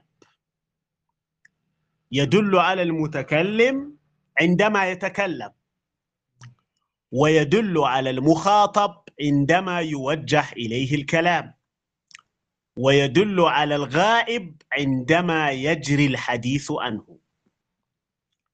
أما ضمير المتكلم فلا حاجة له إلى المرجع والمفسر. الضمير اسم مبهم. ضمير أنا. يصلح للدلالة على كل من يمكن أن يتكلم. أنا يدل على كل من يمكن أن يتكلم باللغة العربية مذكرا أو مؤنثا. وكذلك أنت. صالح للدلالة على كل من يمكن أن يوجه إليه الكلام. وهو صالح للدلالة على كل من يجري الحديث عنه. فالضمير مبهم وإن كان من أعرف المعارف أو وإن كان أعرف المعارف عند جمهور النهاة. إلا أن الإبهام لا يلزم التنكير أو لا يعارض التعريف. الإبهام لا يعارض التعريف. فكل ضمير لا يتحدد معناه إلا بقرينة. هذه القرينة بالنسبة لضمير المتكلم هي نفس التكلم نفس التحدث. من تسمعه يتكلم فضمير المتكلم هذا الذي تسمع منه هو القرينة على أنه هو المراد بضمير المتكلم الذي يتلفظ به. وكذلك ضمير المخاطب القرينة التي تدل على المقصود منه هو الخطاب هو الخطاب. فضمير المتكلم لا يقد لا يكاد يقع فيه التباس. يعني المتكلم لابد أن يكون واحدا. إذا تعدد المتكلمون في مجلس واحد وفي لحظة واحدة صار الكلام فوضى. المتكلم يتكلم وحده. عندما ينتهي يرد عليه غيره. أو يتكلم باسم الجماعة لكن يتكلم الاثنان في مجلس واحد. وفي لحظة, وا... لحظة واحدة هذه عبارة عن فوضى. فالمتكلم لا يكون إلا واحدا فأمره لا ي... لا لا لا يكون فيه أي إبهام أو التباس. أما ضمير المخاطب فقد يقع فيه التباس. ولذلك اعتبر النحويون ضمير المتكلم أعرف من ضمير المخاطب ومن ضمير الغائب. ضمير المخاطب عندما يكون أمامي ثلاثة أشخاص أو خمسة أو سبعة وأقول تكلم تكلم أنت فكل حاضر في المجلس يمكن أن يكون هو المراد يمكن أن يكون هو المخاطب. ولكنه مع ذلك يكتفى بالإشارة والنظر. المتكلم عندما يوجه الخطاب إلى الحاضر فالإشارة والنظر تعين المقصود من بين الحاضرين. أما ضمير الغائب أها خيرا. أما ضمير الغائب فأمره أكثر التباسا وإبهاما. أكثر التباسا وإبهاما ولذلك وجب أن يكون له مفسر. يجب أن يكون له مفسر. هذا المفسر يعرف بالمرجع. مرجع الضمير. مفسر الضمير. اسمان بمعنى واحد. والمرجع أشهر. ضمير الغائب لا بد له من مرجع حتى يظهر معناه ومرجع الضمير عندما نقول مرجع الضمير فالأمر مختص بإيه؟ بضمير الغائب. مختص بضمير الغائب. طيب مرجع الضمير هذا ينقسم قسمين. هناك مذكور وهناك غير مذكور مدلول عليه بالسياق. مرجع الضمير الأصل أن يكون مذكورا على حد قوله تعالى والقمر قدرناه قدرناه. هو هذا الضمير يعود على القمر وهو مذكور. هو المرجع وهو مذكور. الأصل في مرجع الضمير أن يكون مذكورا. وقد يكون غير مذكور. إذا دل عليه دليل. وعليه قوله تعالى إنا أنزلناه في ليلة القدر. في أول السورة. إنا أنزلناه. أنزلنا إيه؟ ماذا أنزل؟ قولان عند العلماء. القول المشهور أن الضمير يعود على القرآن. إنا أنزلنا القرآن ولم يجري للقرآن ذكر لا قبل الآية ولا بعدها في السورة كلها. لكنه مفهوم من سياق من السياق. وخصوصا أن الإنزال في القرآن الكريم يتعلق بالقرآن كثيرا. إنا أنزلناه أي إنا أنزلنا القرآن. بدليل أنه في سورة أخرى كذلك. حاميم والكتاب المبين. إنا أنزلناه في ليلة مباركة. إذا إنا أنزلناه في ليلة القدر. الضمير يعود على القرآن أيضا. ومن العلماء من قال إن الضمير يعود على السلام. يعود على ماذا؟ على السلام. إنا أنزلناه أي إنا أنزلنا السلام في ليلة القدر. وما أدراك ما ليلة القدر. ليلة القدر خير من ألف شهر. آخر آية سلام هي حتى مطلع الفجر. والليلة في ذاتها ليست سلاما بل هي موضع سلام. سلام هي من باب عمر عدل. زيد عدل. يعني هو عادل لكن أطلقت عليه المصدر. وكذلك سلام هي يعني هي موضع سلام وليست في ذاتها سلاما. وهذا يؤيد القول الثاني إنا أنزلناه بمعنى إنا أنزلنا السلام. إذا مرجع الضمير يتعلق بضمير الغائب. وهذا المرجع ينقسم قسمين مذكور ومحذوف. مذكور ومحذوف. ربنا يقول فلولا إذا بلغت الحلقوم. بلغت. فاعل بلغت ضمير مستتر تقديره هي. يعود على ماذا؟ ليس مذكورا. الروح. فلولا إذا بلغت الروح الحلقوم ولم يجري للروح ذكر في السياق. إلا أنه مفهوم ومعروف بكلمة الحلقوم. أما الضمير أما المرجع المذكور فينقسم أربعة أقسام. المرجع المذكور ينقسم أربعة أقسام. كأنه قد فات القرافية فذكر الثلاثة ولم يذكر الرابع. قبل أن نقرأ القاعدة نذكرها سريعا. مرجع الضمير المذكور ينقسم أربعة أقسام. القسم الأول هو الأصل. القسم الأول هو الأصل. وهو الاسم الظاهر المتقدم على ضمير الغائب في اللفظ والرتبة. الرتبة بمعنى القاعدة النحوية توجب تقدمه. كتقدم الفاء لا توجب يعني القاعدة النحوية تجعل تقدمه أصلا لا نقول توجب. تجعل تقدمه أصلا. كتقدم المبتدأ على الخبر والأصل وتقدم الفائل على المفعول به هو الأصل. وهذا هو الأصل في مرجع الضمير المذكور أن يكون متقدما لفظا ورتبة. مثل والقمر قدرناه كتاب أنزلناه والكتاب المبين إنا أنزلناه. هو يعود على الكتاب المبين وهو متقدم لفظا ورتبة هذا هو الأصل. الثاني العكس. الثاني العكس.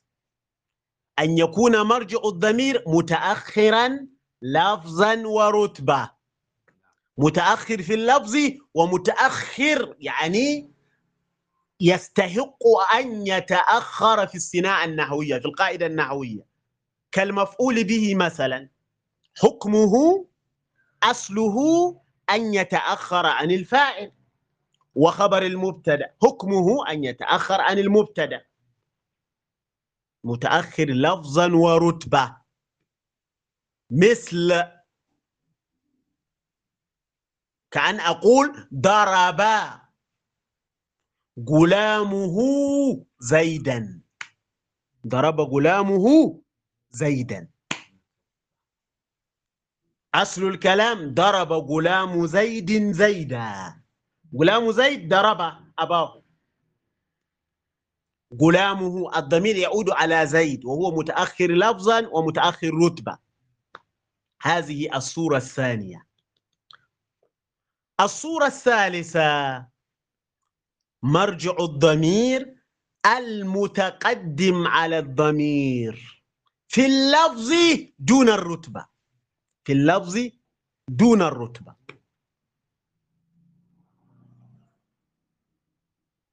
كأن أقول عكس المثال السابق ضرب زيدا غلامه. ضرب زيدا غلامه. هذا الضمير في غلامه يعود على زيد. وهو متقدم في اللفظ دون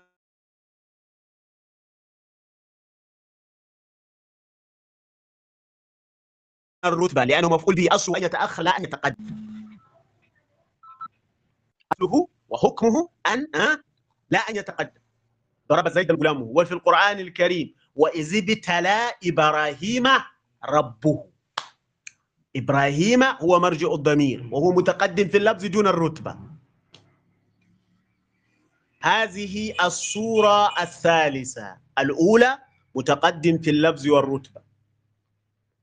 الثانية متأخر في اللفظ. الثالثة متقدم. رتبة. والرابعة متقدم. في الرتبة دون اللفظ. الله.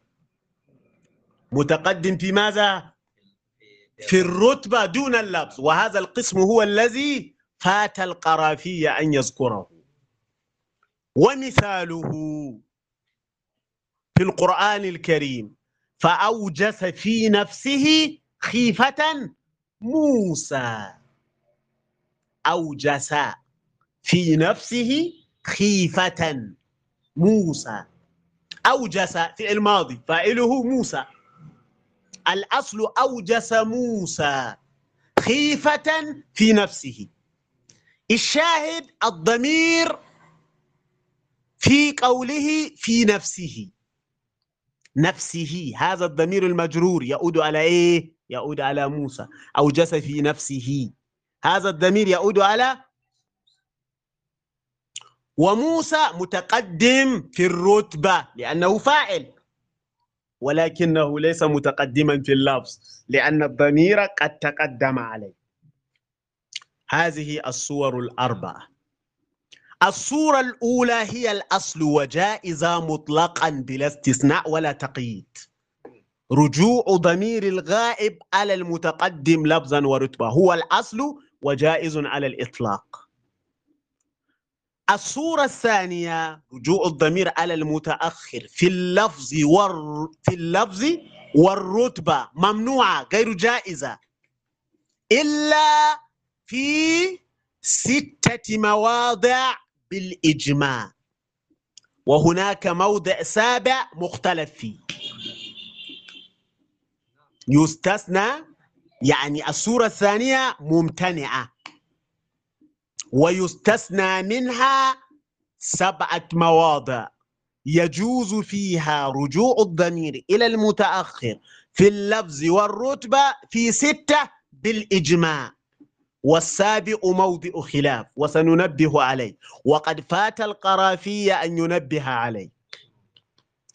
نص على أن هذه السورة الثانية غير جائزة مطلقا وفاته أن يذكر هذا الاستثناء.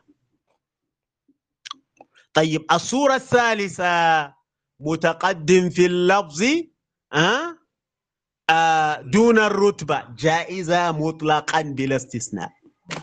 والصورة الرابعة متقدم في الرتبة دون اللفظ جائزة أيضا بلا استثناء. هل فهمتم يا ناس؟ نقرأ القاعدة. قال رحمه الله متى تقدم المضمر المضمر والضمير بمعنى واحد. المضمر والضمير بمعنى واحد اصطلاحا وحتى في اللغة. يعني المضمر والضمير مترادفان لغة واصطلاحا.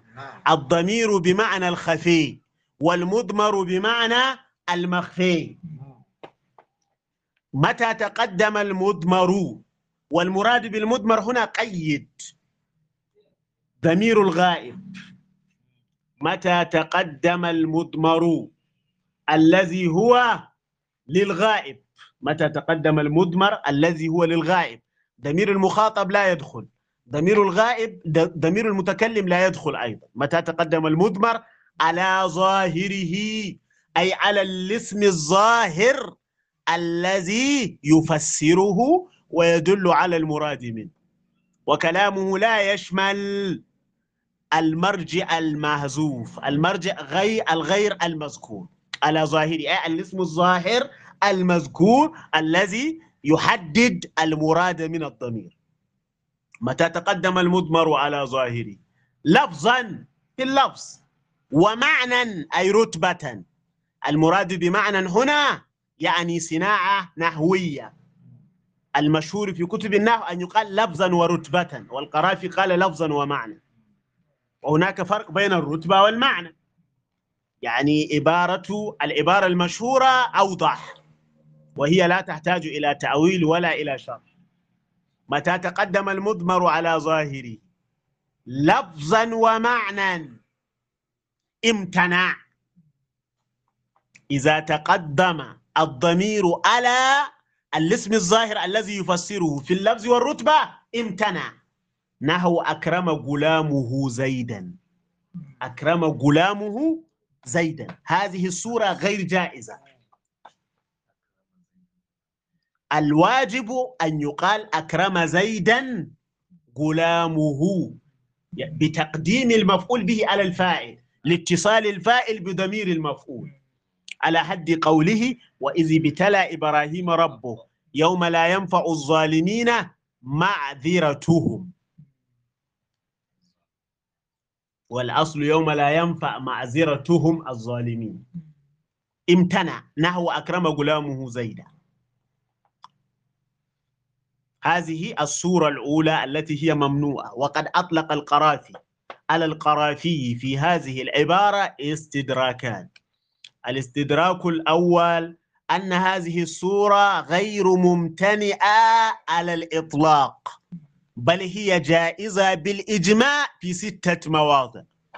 ثم كا ثم يجب عليه أو الأدق أن يأتي بمثال من المتفق على منئه ولا يأتي بمثال مختلف. أكرم غلامه زيدا. هذه الصورة جائزة. هذا المثال يجوز عند بعض النهويين. كالشيخ عبد القاهر الجرجاني وابن مالك أيضا والأخفش الأوسط والطوال يعني بعض الأئمة من النحويين أجازوا هذه الصورة. إذا الأدق إيه؟ التمثيل بما لا غبار عليه. أكرم غلامه زيدا. وسننبه على الاستدراكين بعد الانتهاء من القاعدة.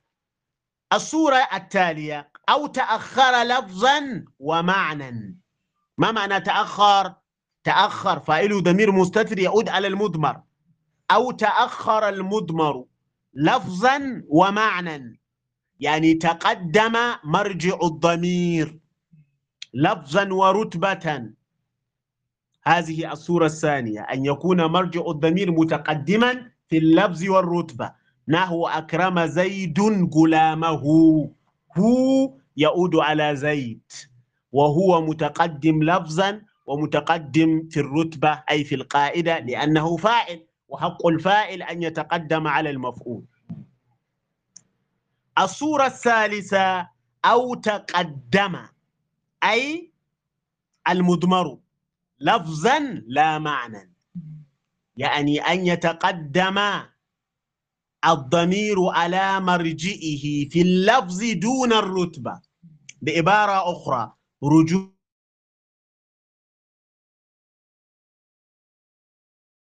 الضمير. على المتأخر لفظا لا رتبة. هذا أيضا جائز. نحو أكرم غلامه زيد.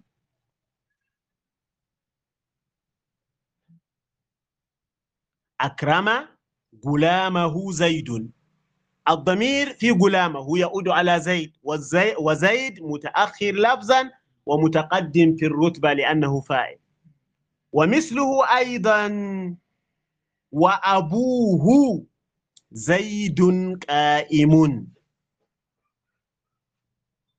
وأبوه زيد قائم. ما معنى هذا الكلام؟ هذا الكلام مبني على التقديم والتأخير. أصل هذا الكلام وزيد أبوه قائم. زيد أبوه قائم.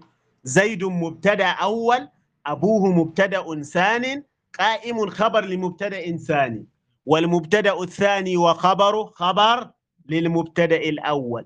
فقدم المبتدأ الأول على المبتدأ الثاني.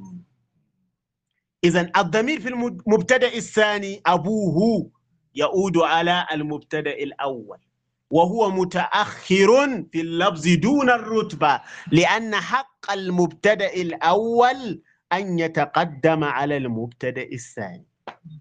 جاز. إذا الشيخ القرافي ذكر لمرجع الضمير ثلاث صور. قرر أن الصورة الأولى ممتنئة مطلقا والصورة الثانية والثالثة جائزتان مطلقا.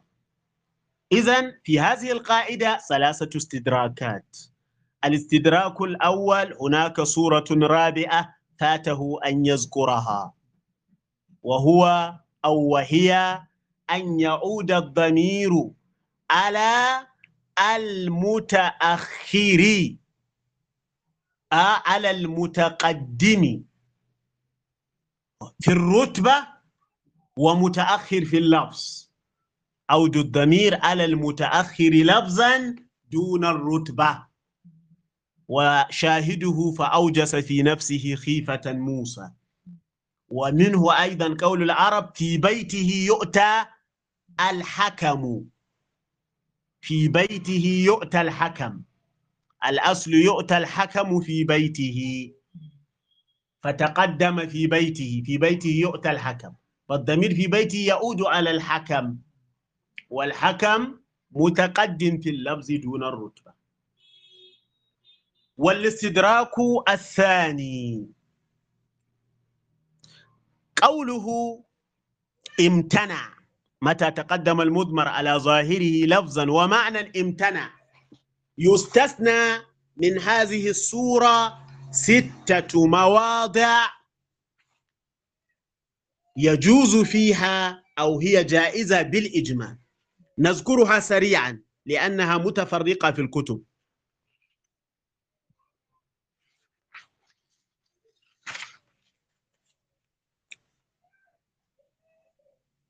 طيب. الأول من الستة أن يكون الضمير يعود على الشأن والحال أو القصة. ضمير الشأن أو ضمير القصة. هذا الضمير يعود على المتأخر في اللفظ والرتبة على الجواز بالإجماع. بالإجماع. ومثاله قوله تعالى هو الله أحد. قل هو الله أحد. هو ضمير.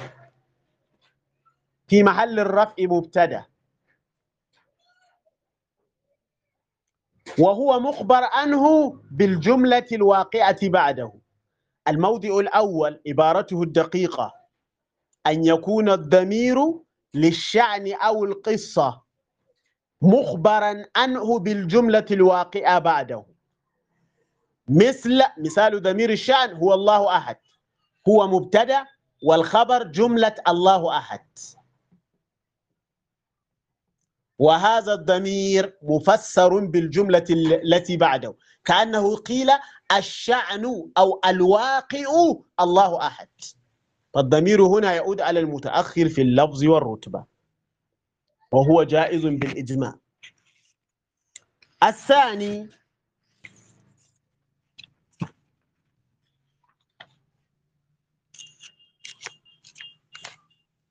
الثاني أن يكون الضمير مخبرا عنه بمرجئه.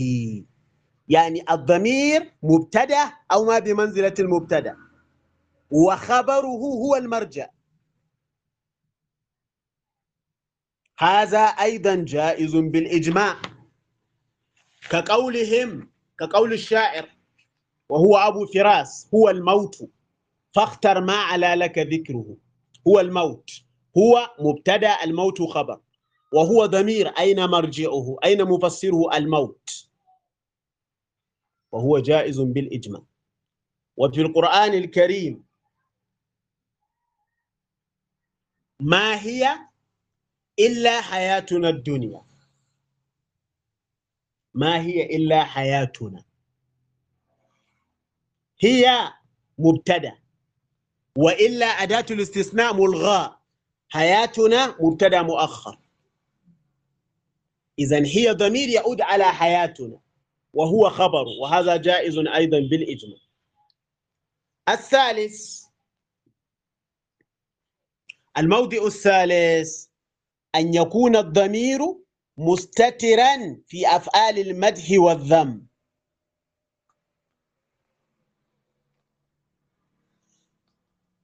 أن يكون الضمير مستترا في أفعال المدح والذم. كقوله تعالى كبرت كلمة تخرج من أفواههم.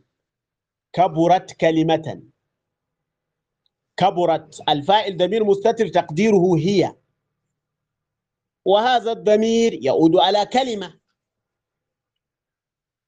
وهو متأخر في اللفظ والرتبة. بئس للظالمين بدلا. فاعل بئس ضمير مستتر تقديره هو مفسره ومرجئه بدل وقوله ساء مثلا القوم عند بعضهم الذين كذبوا بآياتنا. الرابع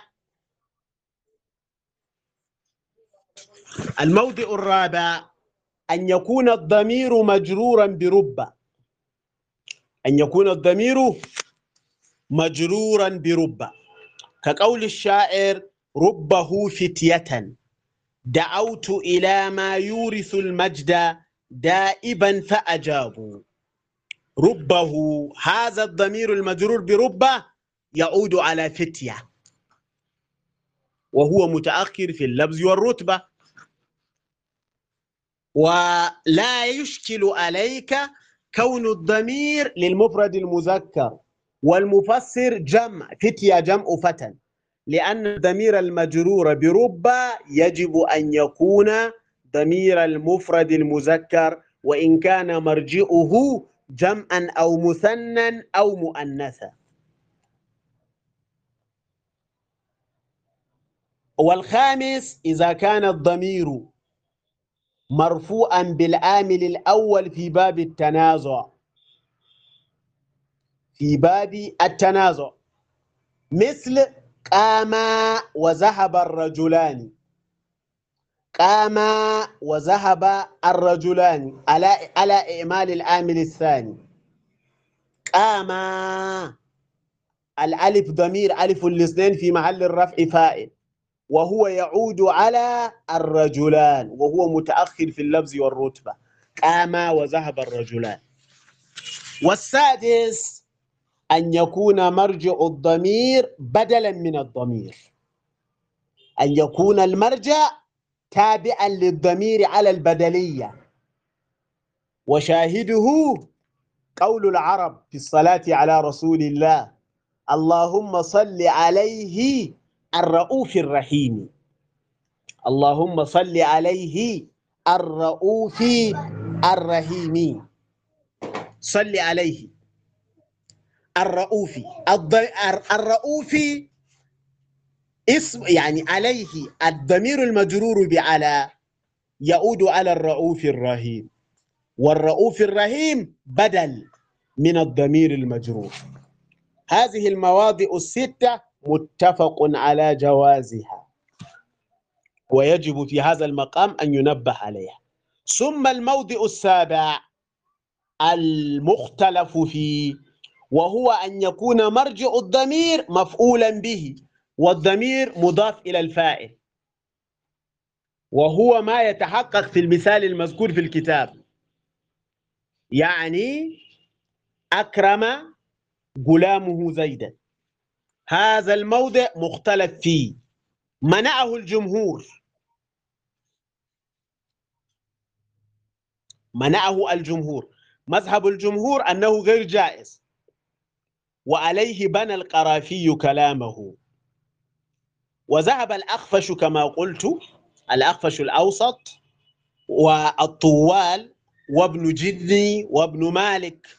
ذهب هؤلاء إلى جوازه ذهبوا إلى جواز هذه الصورة الأخيرة. وبهذا انتهت القاعدة السادسة. ومن له سؤال فيها فليتفضل.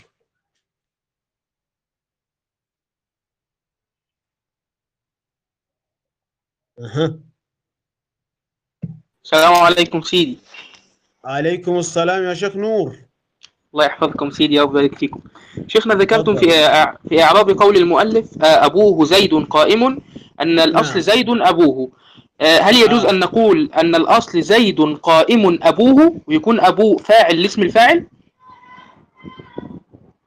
زيد قائم أبوه المعنى واحد زيد مبتدا قائم خبر مبتدأ وهو اسم الفاعل يعمل إيه؟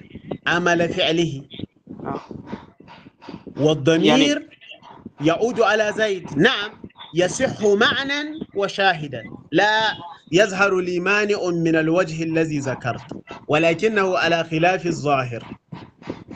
نعم سيدي شيخنا يعني يعني وددت لو حدثتمونا عن ضمير الفصل والشأن.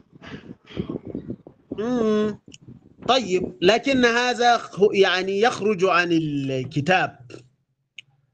ضمير الفصل والشأن يمكن أن تراجعه في التسهيل شرح التسهيل أو التزيل والتكميل أو هم الهوامع. نعم. تمام؟ يعني. الشيخ لم يتطرق إليه. يعني كل ما ذكرنا من الاستدراكات مرتبطة بالقاعدة ارتباطا وثيقا. لكن ضمير الفصل أساسا ليس له مرجع والكلام فيه خروج عن الموضوع قليلا. عفوا.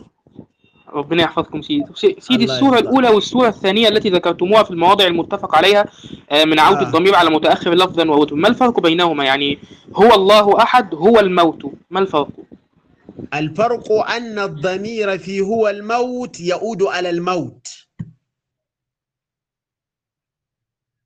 وفي هو الله أحد الضمير يعود على الشأن. والشأن هو عين الخبر. هو إيه؟ عين الخبر الله أحد. هو الموت. الموت مفرد ليس حكما ولا إسنادا. أما الله أحد فهو حكم تصديق. هذا هو الفرق بينهما. ويمكن أن يجمع الموضعان في موضع واحد بإعادة السياق. لكن الفرق واقع. الفرق حاصل. نعم. سؤال آخر.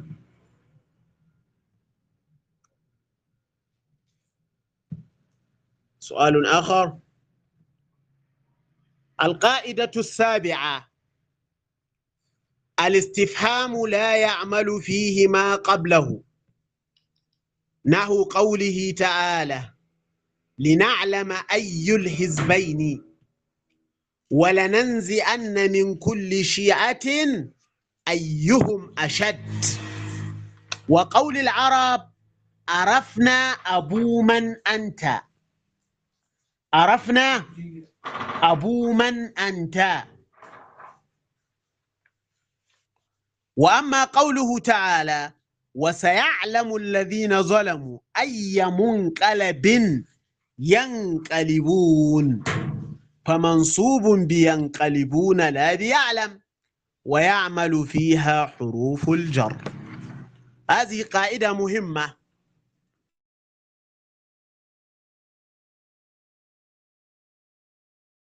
يخطئ فيها كثير من الناس. وحاصلها. وحاصلها أن أسماء الاستفهام لها حق الصدارة. لا تقع إلا في أول الجملة. إما أن تكون في أول الجملة التي يستفتح بها المتكلم كلامه. تعالي اجلسي. إما أن يكون في أول اسم الاستفهام إما أن يكون في أول الجملة التي استفتح بها الكلام وإما أن يكون في أول الجملة الاستئنافية التي هي مسبوقة بجملة أخرى ولكن اسم الاستفهام في أول الجملة. وعبر القرافي بعبارة دقيقة عما ذكرت بشيء من التفصيل بقوله الاستفهام لا يعمل فيه ما قبله يعني اسم الاستفهام يعني كان عليه أن يقول اسم الاستفهام. المراد هنا قيد العبارة لأن الاستفهام يشمل أسماء الاستفهام وحروف الاستفهام. والحروف حروف الاستفهام لا يصح أن يعمل فيها شيء لأن الحروف لا نصيب لها من الإعراب لا يعمل فيها شيء. المراد بالاستفهام هنا أسماء الاستفهام. لا يعمل فيها ما قبلها يعني أسماء الاستفهام أينما وجدت لابد أن يكون لها إعراب. إما رفعا وإما نصبا وإما جرا. والآمل فيها يجب أن يكون إما معنويا كما في المبتدأ وإما مت... وإما متأخرا عنها وليس متقدما عليها. هذا معنى لا يعمل فيه ما قبله. والمثال على ذلك نحو قوله تعالى لنعلم أي الحزبين. لنعلم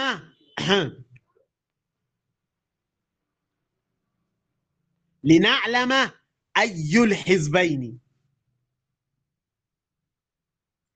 ليس أي الحزبين. لنعلم أي الحزبين. أي الحزبين. مبتدأ. أي مبتدأ مرفوع. وعامله الابتداء. ولي ولا يصح أن تقول لنعلم أي الحزبين بالنصب على أنه مفعول لنعلم لأنه اسم استفهام واسم الاستفهام لا يعمل فيه ما قبله. ولننزعن من كل شيئة أيهم أشد. لننزعن من كل شيئة أيهم أشد. أيهم مبتدأ وآمله الابتداء وأشد خبر مبتدأ. ولا يصح أن يكون ننزئن آمل في أيهم. لو كان كذلك لقيل أيهم. على أنه مفعول له. وقول العرب في بيته يعتى الحكم. في بيته يؤتى آه، وقول العرب عفوا. وقول العرب عرفنا أبو من أنت. الله. عرفنا أبو من أنت. عرفنا فعل وفائل أبو من بالواو مبتدأ. أبو من مبتدأ. وأنت خبر خبر مبتدأ.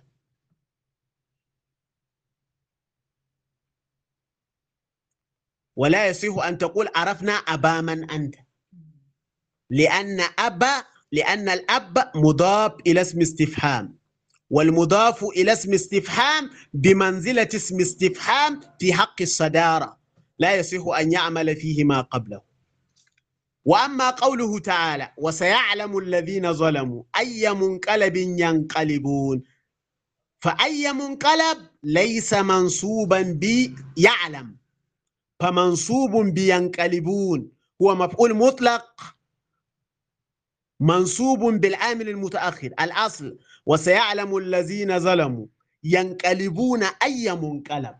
فتقدم أي منقلب على آمله. فمنصوب بينقلبون لا بيعلم. ويعمل فيها حروف الجر. فيها أي في أسماء الاستفهام. يعمل فيها حروف الجر. أقول على من توكلت؟ أسألك. على من توكلت؟ بمن ائتمدت وهكذا. بكم اشتريت. انتهت هذه القاعدة. القاعدة الثامنة لا نفتح السؤال هنا لأننا إيه عندي مشكلة في الشحن نحن في عالم آخر معذرة يعني. بقيت أرقام قليلة ويفصل الشحن والكهرباء مفصول. ونسأل الله سبحانه وتعالى السلامة. القاعدة الثامنة فعل التعجب. لا يبنى من فعل رباعي ولا من لون نحو ما أبيضه. فعل التعجب فعل يشتق على وزن أفعل ويدل على الشعور بالإعجاب في نفس المتكلم. وهذا الفعل الذي يأتي على وزن أفعل لا يشتق إلا مما استوفى شروطا محددة. من هذه الشروط أن يكون الفعل ربائيا لا يبنى أي لا يشتق. يستعمل البناء بمعنى الاشتقاق. يستعمل البناء بمعنى الاشتقاق. لا يبنى من فعل رباعي أي لا يشتق من فعل رباعي. ولا من لون. كذلك لا يشتق من الأفعال التي تدل على إيه؟ على اللون. نحو ما أبيضه. لا يصح أن تقول ما أبيضه. بمعنى التعجب من بياض شيء معين. ولا من عيب يعني الأفعال التي تدل على العيوب لا يشتق منها أفعال التعجب. نحو ما أعماه من العمي. لا يصح أن يقال هذا. إذا هو نبه على شرطين فقط. والشروط ثمانية. فعل رباعي لا نستطيع أن نخوض فيها لأن التلفون سيفصل. لا يشتق من فعل رباعي ولا من لون بل يبنى من فعل آخر نحو ما أشد دحرجته. ما أشد دحرجته. ولا يصح أن يشتق مباشرة من دحرجة. وما أقبح أماه. ولا يصح أن يقال ما أعماه. وما أحسن بياضة ولا يصح أن يقال ما أبيضه وكذلك أفعال التفضيل فلا يقال زيد أبيض من أمر بل يقال زيد أشد بياضا من أمر ولا زيد أعمى من أمر بل يقال زيد أشد عما من أمر وبهذا انتهت القائدة الثامنة. ونكتفي بهذا القدر. وسامحونا إن شاء الله في الموعد القادم يوم السبت إن شاء الله نعود بإذن الله. والظرف لا يسمح بفتح باب الأسئلة. من له سؤال فليدخر سؤاله إلى اللقاء القادم بإذن الله. وصلى الله على النبي الكريم. بارك الله فيكم. سيدي وربي. عنكم وفيكم بارك. شكرا.